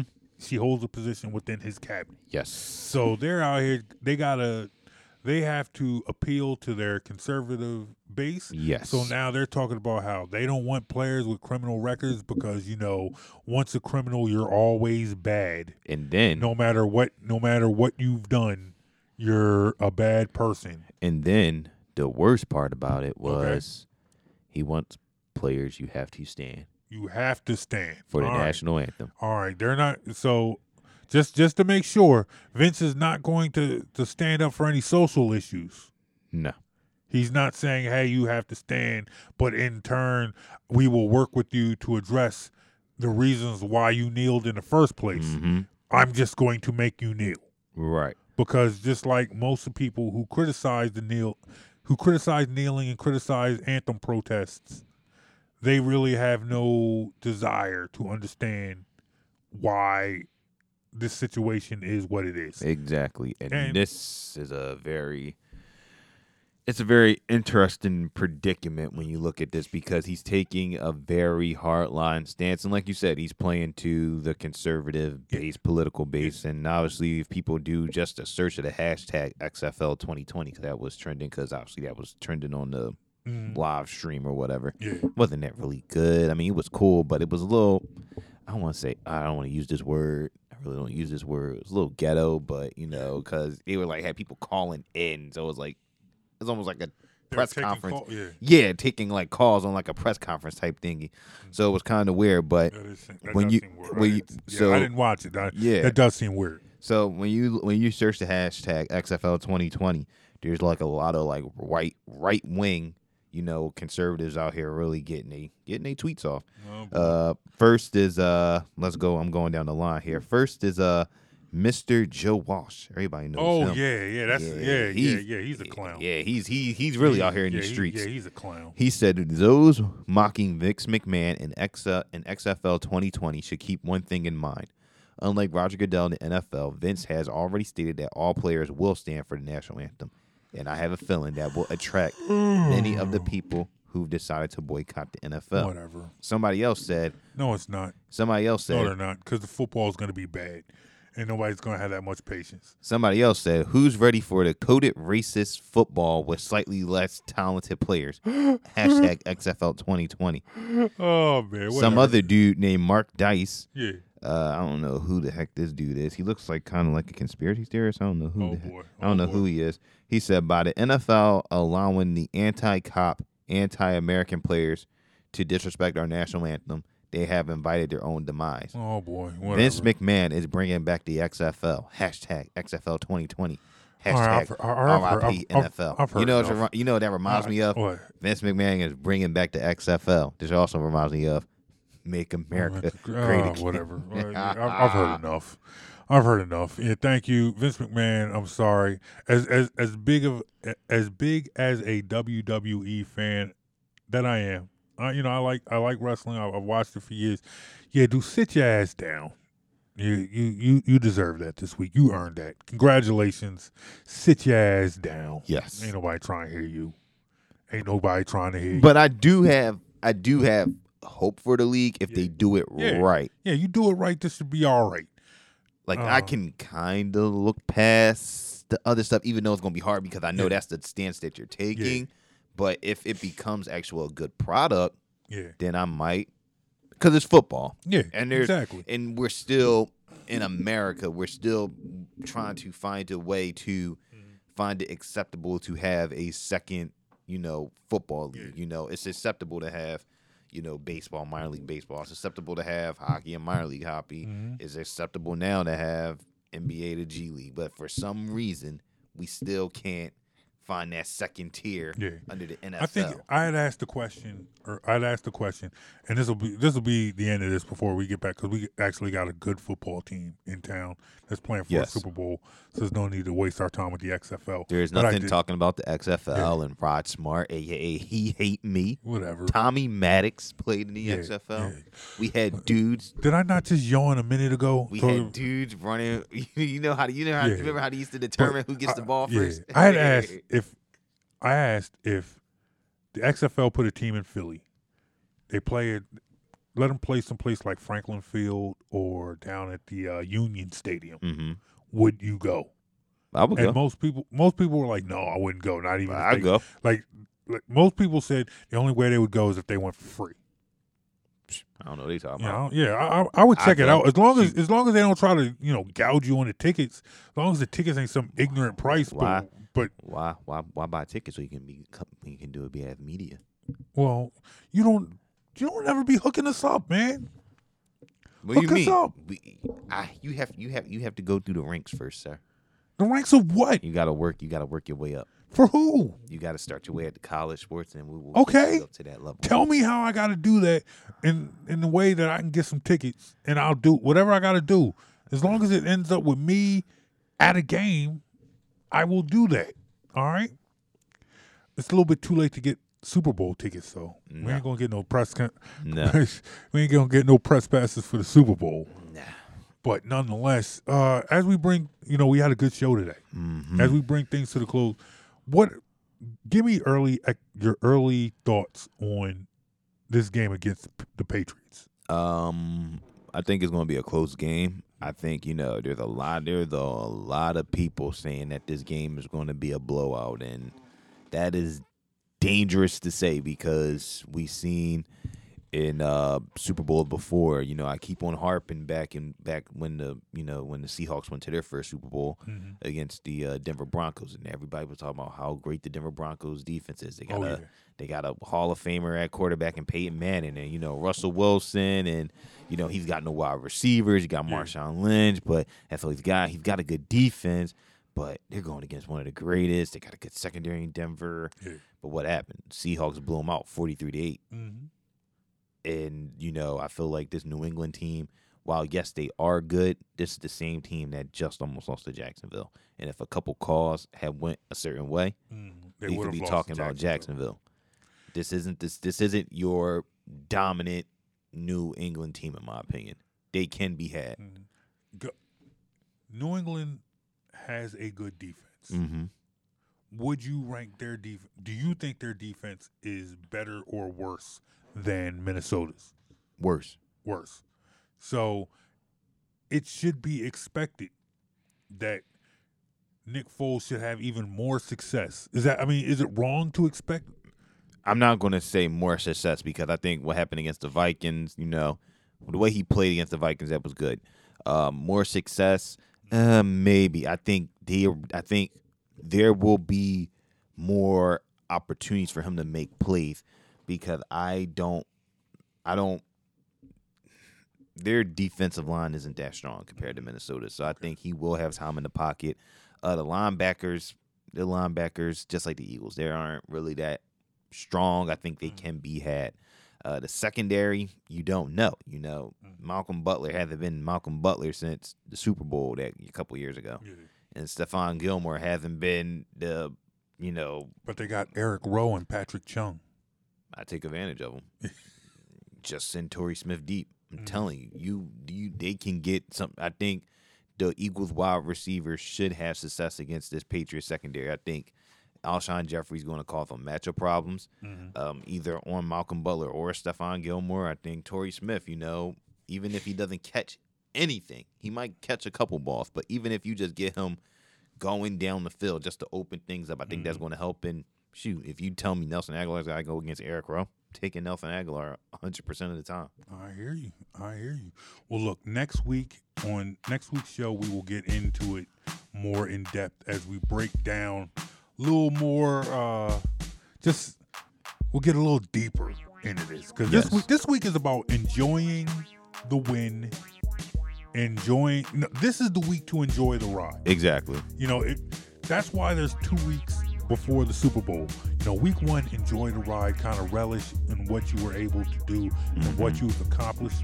The next week is to prepare and to get ready to play what is the last game of the NFL season. So that's what we will do next week. Mm-hmm. All right. So let's wrap this up. I just want to thank our guests this week. I want to thank Roy Burton from mm-hmm. the Broad Street Line. I want to thank OJ Spivey, uh, contributor for uh, the Undefeated. Also want to thank Amber Theoharis from NFL Network. Thank all you guys for joining with joining us. Once again, hit us up on Facebook, Instagram, Twitter at BITW Sports. Once again, that is at BITW Sports. Make sure you check out Javon. Uh, he's got a lot of things cooking for Total Sports Live this week. Yes. Total Sports Live is the place to be to get all your Eagles content, and they haven't forgotten about the rest of the uh, the rest of the uh, city either. Nah. There's Sixers content, right? Yep. There's Flyers content. Yep. Is there any Phillies content this week? Nah. Uh, all right. Well, whatever. We'll get there. We'll get there. Pitchers and catches report in a couple of weeks. Yeah.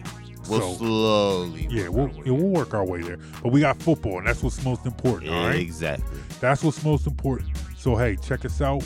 Make sure you stick with us. Hey, I'm gonna try and do like interviews all week long. I'm just grabbing whoever I can grab. You know, that's just how it is. I'm out here grabbing. Like, you come here. Yeah, you come here and you jump on with me. All right. That's just what we're doing. Can't go wrong with that. Can't go wrong with that.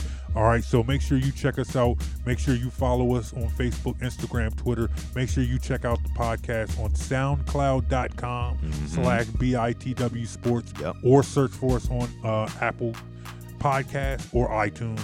Just search Best in the World Sports Report. My name is John.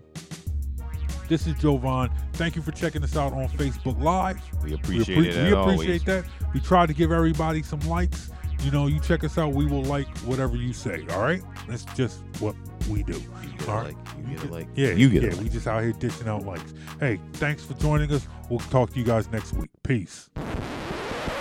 You're listening to the Best in the World Sports Report. Listen to this show in its entirety every Saturday at 8 a.m. on the Philly Go Flow at phillygoflow.com.